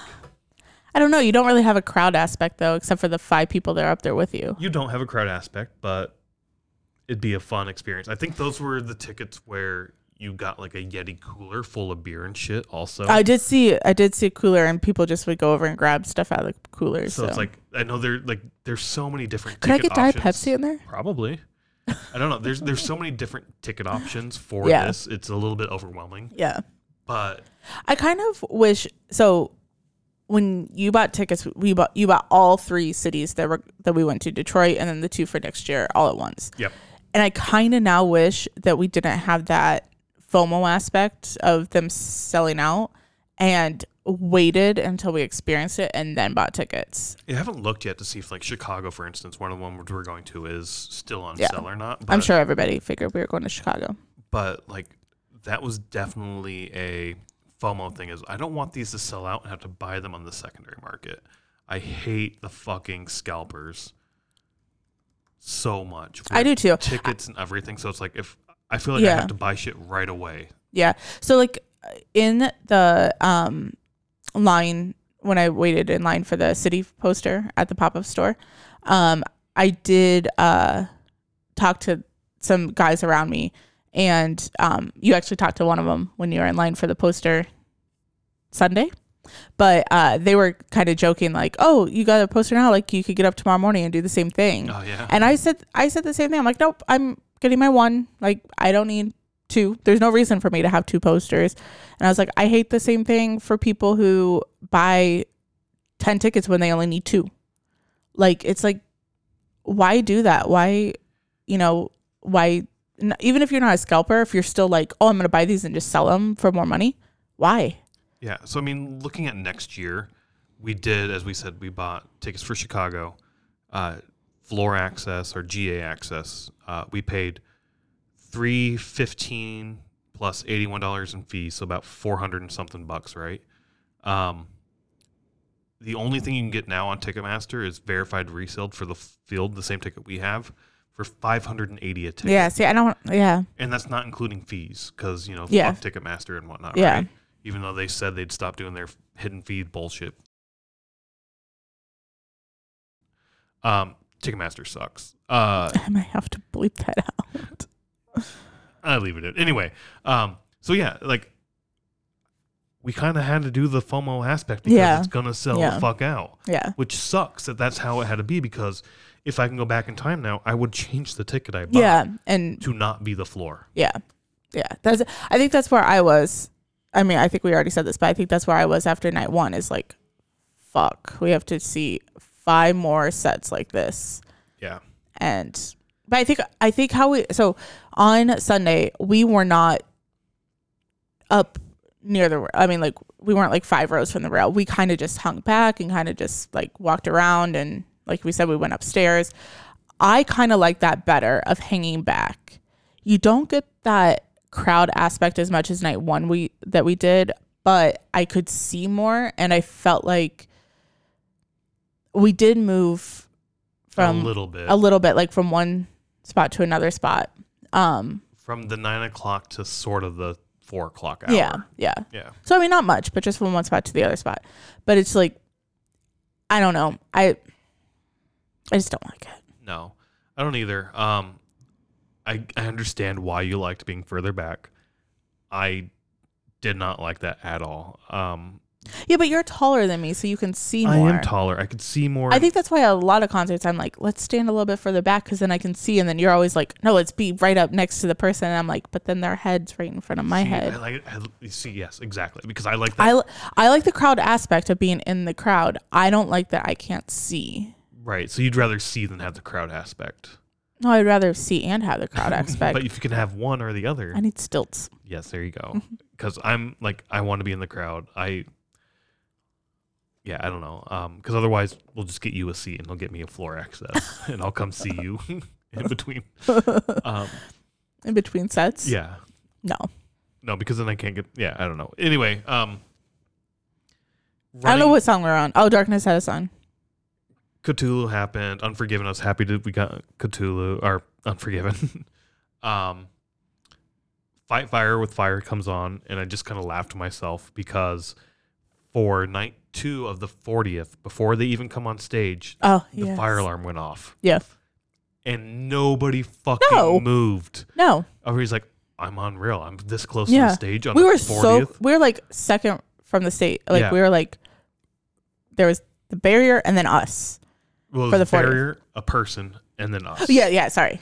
Uh, Sorry. The person on the barrier and then us. Otherwise, we had real. in and that we're like case. all looking around like we're not fucking moving. nobody in the seats moved, and it's like No. a fire alarm went off, and nobody moves. Like you can see the news report of like this particular uh, 60 the Chase Center burnt down, killing sixty three thousand. Apparently, nobody moved with warnings. But it was kind of funny. I looked at okay. To our eff- defense, yeah, defense. our to our defense, I looked around and I saw that security wasn't moving. yeah, yeah. So that made me feel like nothing's really happening. We don't need to move. Somebody would have been in the ear of security saying, "You need to get these people the fuck out." Yes. Yes. You would have seen people in the seats moving. Yeah. In any case, the point I was trying to make was when that happened, people around us were like, They're gonna come out to fight with fight fire with You- fire. right, exactly. And it's like you know that's not going to happen because the way the 40th works is we go kill them all all the way up to hardwired. So you had to assume they were going to do either hardwired all the way down, Yeah, that's what I assumed. or again kill them all all the way back up to hardwired. Oh no, I figured it would be. the up and down makes Yeah. the most sense. But the interesting thing was like you start with the first album, night two you start with the second album. So maybe maybe it could be Fight Fire with Fire. So anyway, when that song came on, I was like, oh, this is awesome. I wish somebody'd pull a fire alarm right now. uh, Could you imagine that place if a fire alarm went off? I don't know. It- Nobody would fucking know what to do. no. Um, so that that was a highlight that made me smile.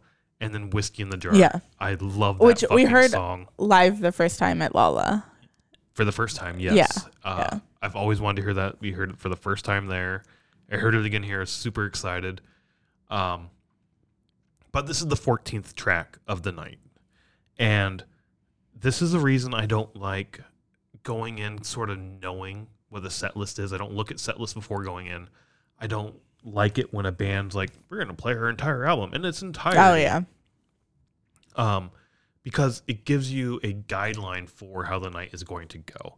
I don't want to know, like, fuck, this is the 14th track. We get two more songs after this, essentially the encore. And you know, one of them is going to be Enter Sandman. Yeah. So you get one, One other song. fucking song. Yeah. And also, during Whiskey, this is the night the balls dropped.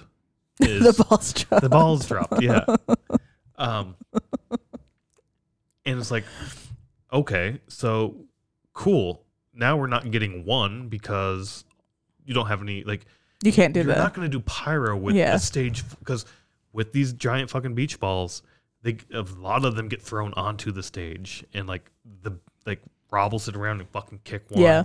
it'll hit lars when he's drumming in his drum kit and whatnot. Um so a lot of times the balls will end up on the stage and it's like you're not going to do pyro with these fucking massive beach balls on the stage. So cool. Now i don't get one.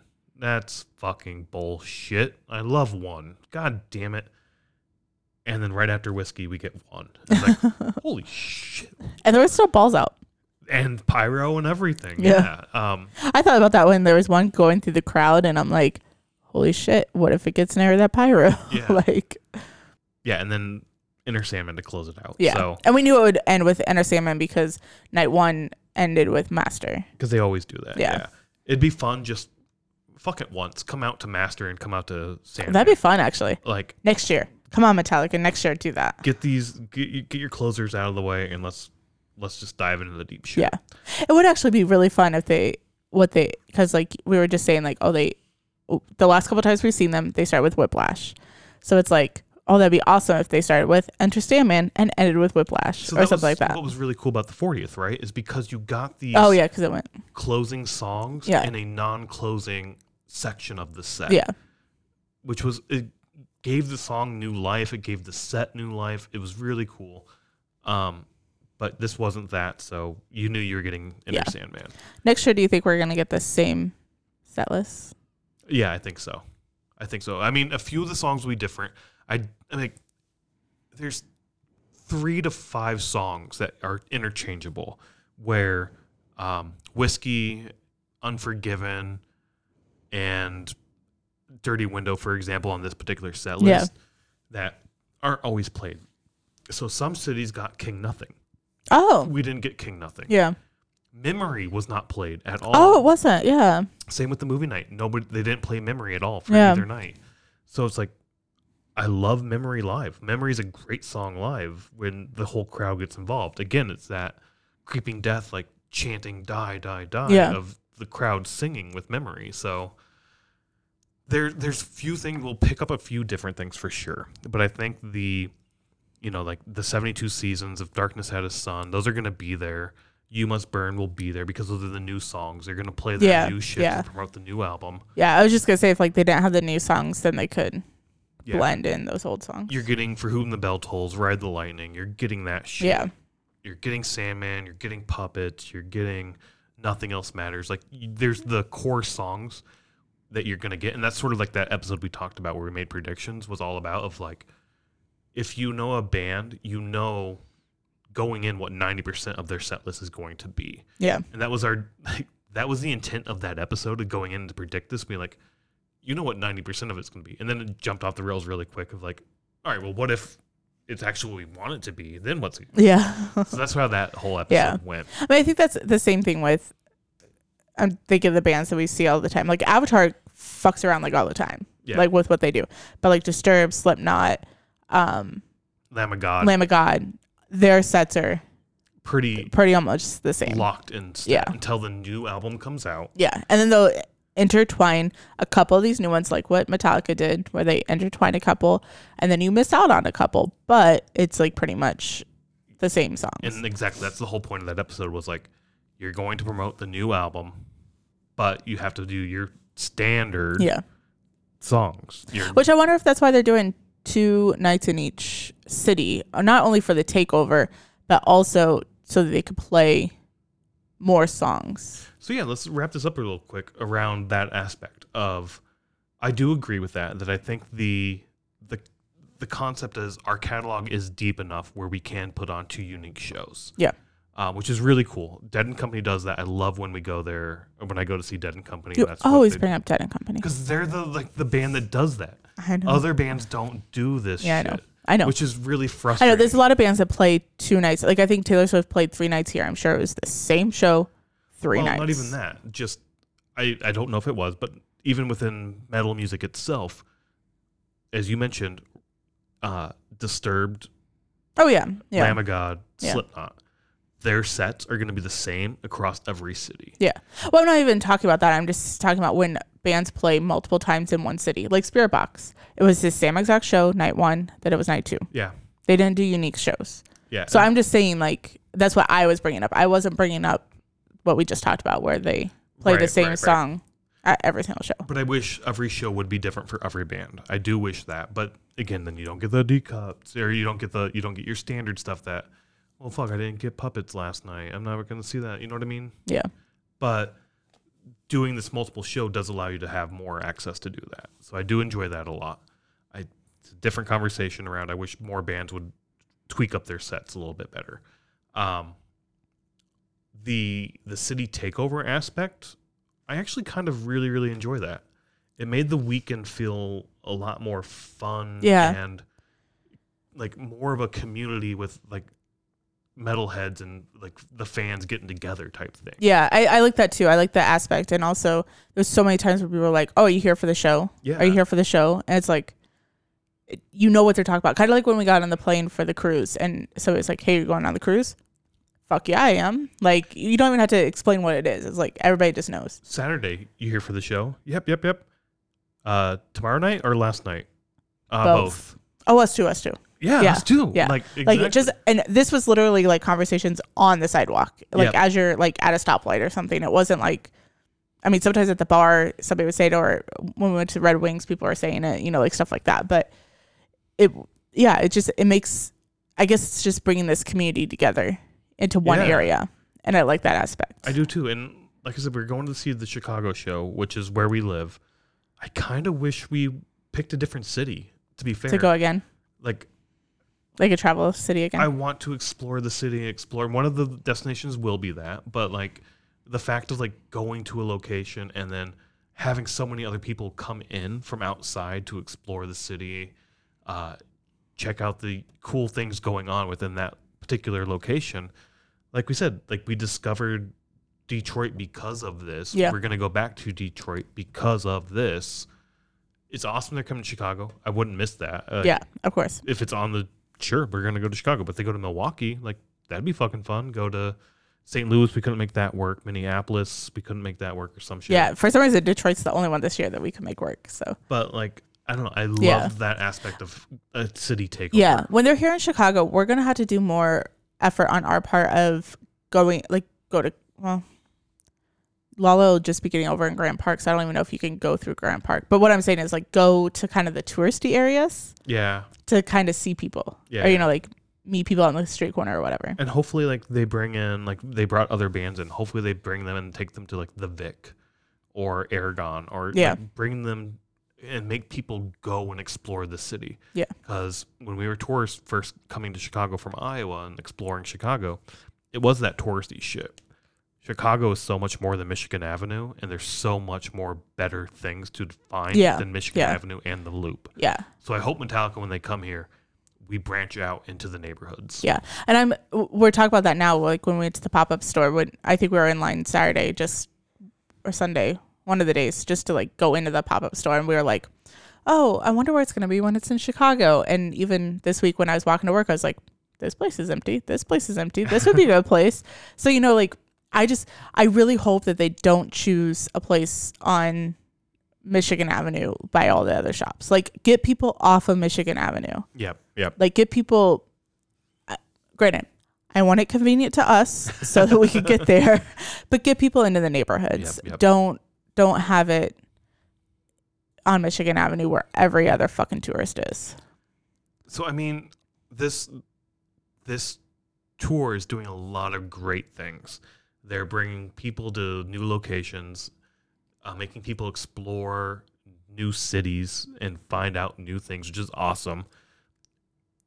Four unique openers. Yeah. Super I like that too. cool. I like that there's four openers each night instead of hearing the same band over and over. you get Metallica, you get uh they promote other like tribute bands, other smaller bands that travel along with them for Yeah. the day between show. They do charity work. And then the charity work, exactly, of like we're gonna come to this town, let's bring the Metallica family together to help just give back a little bit. Not Mhm. much, just a little bit.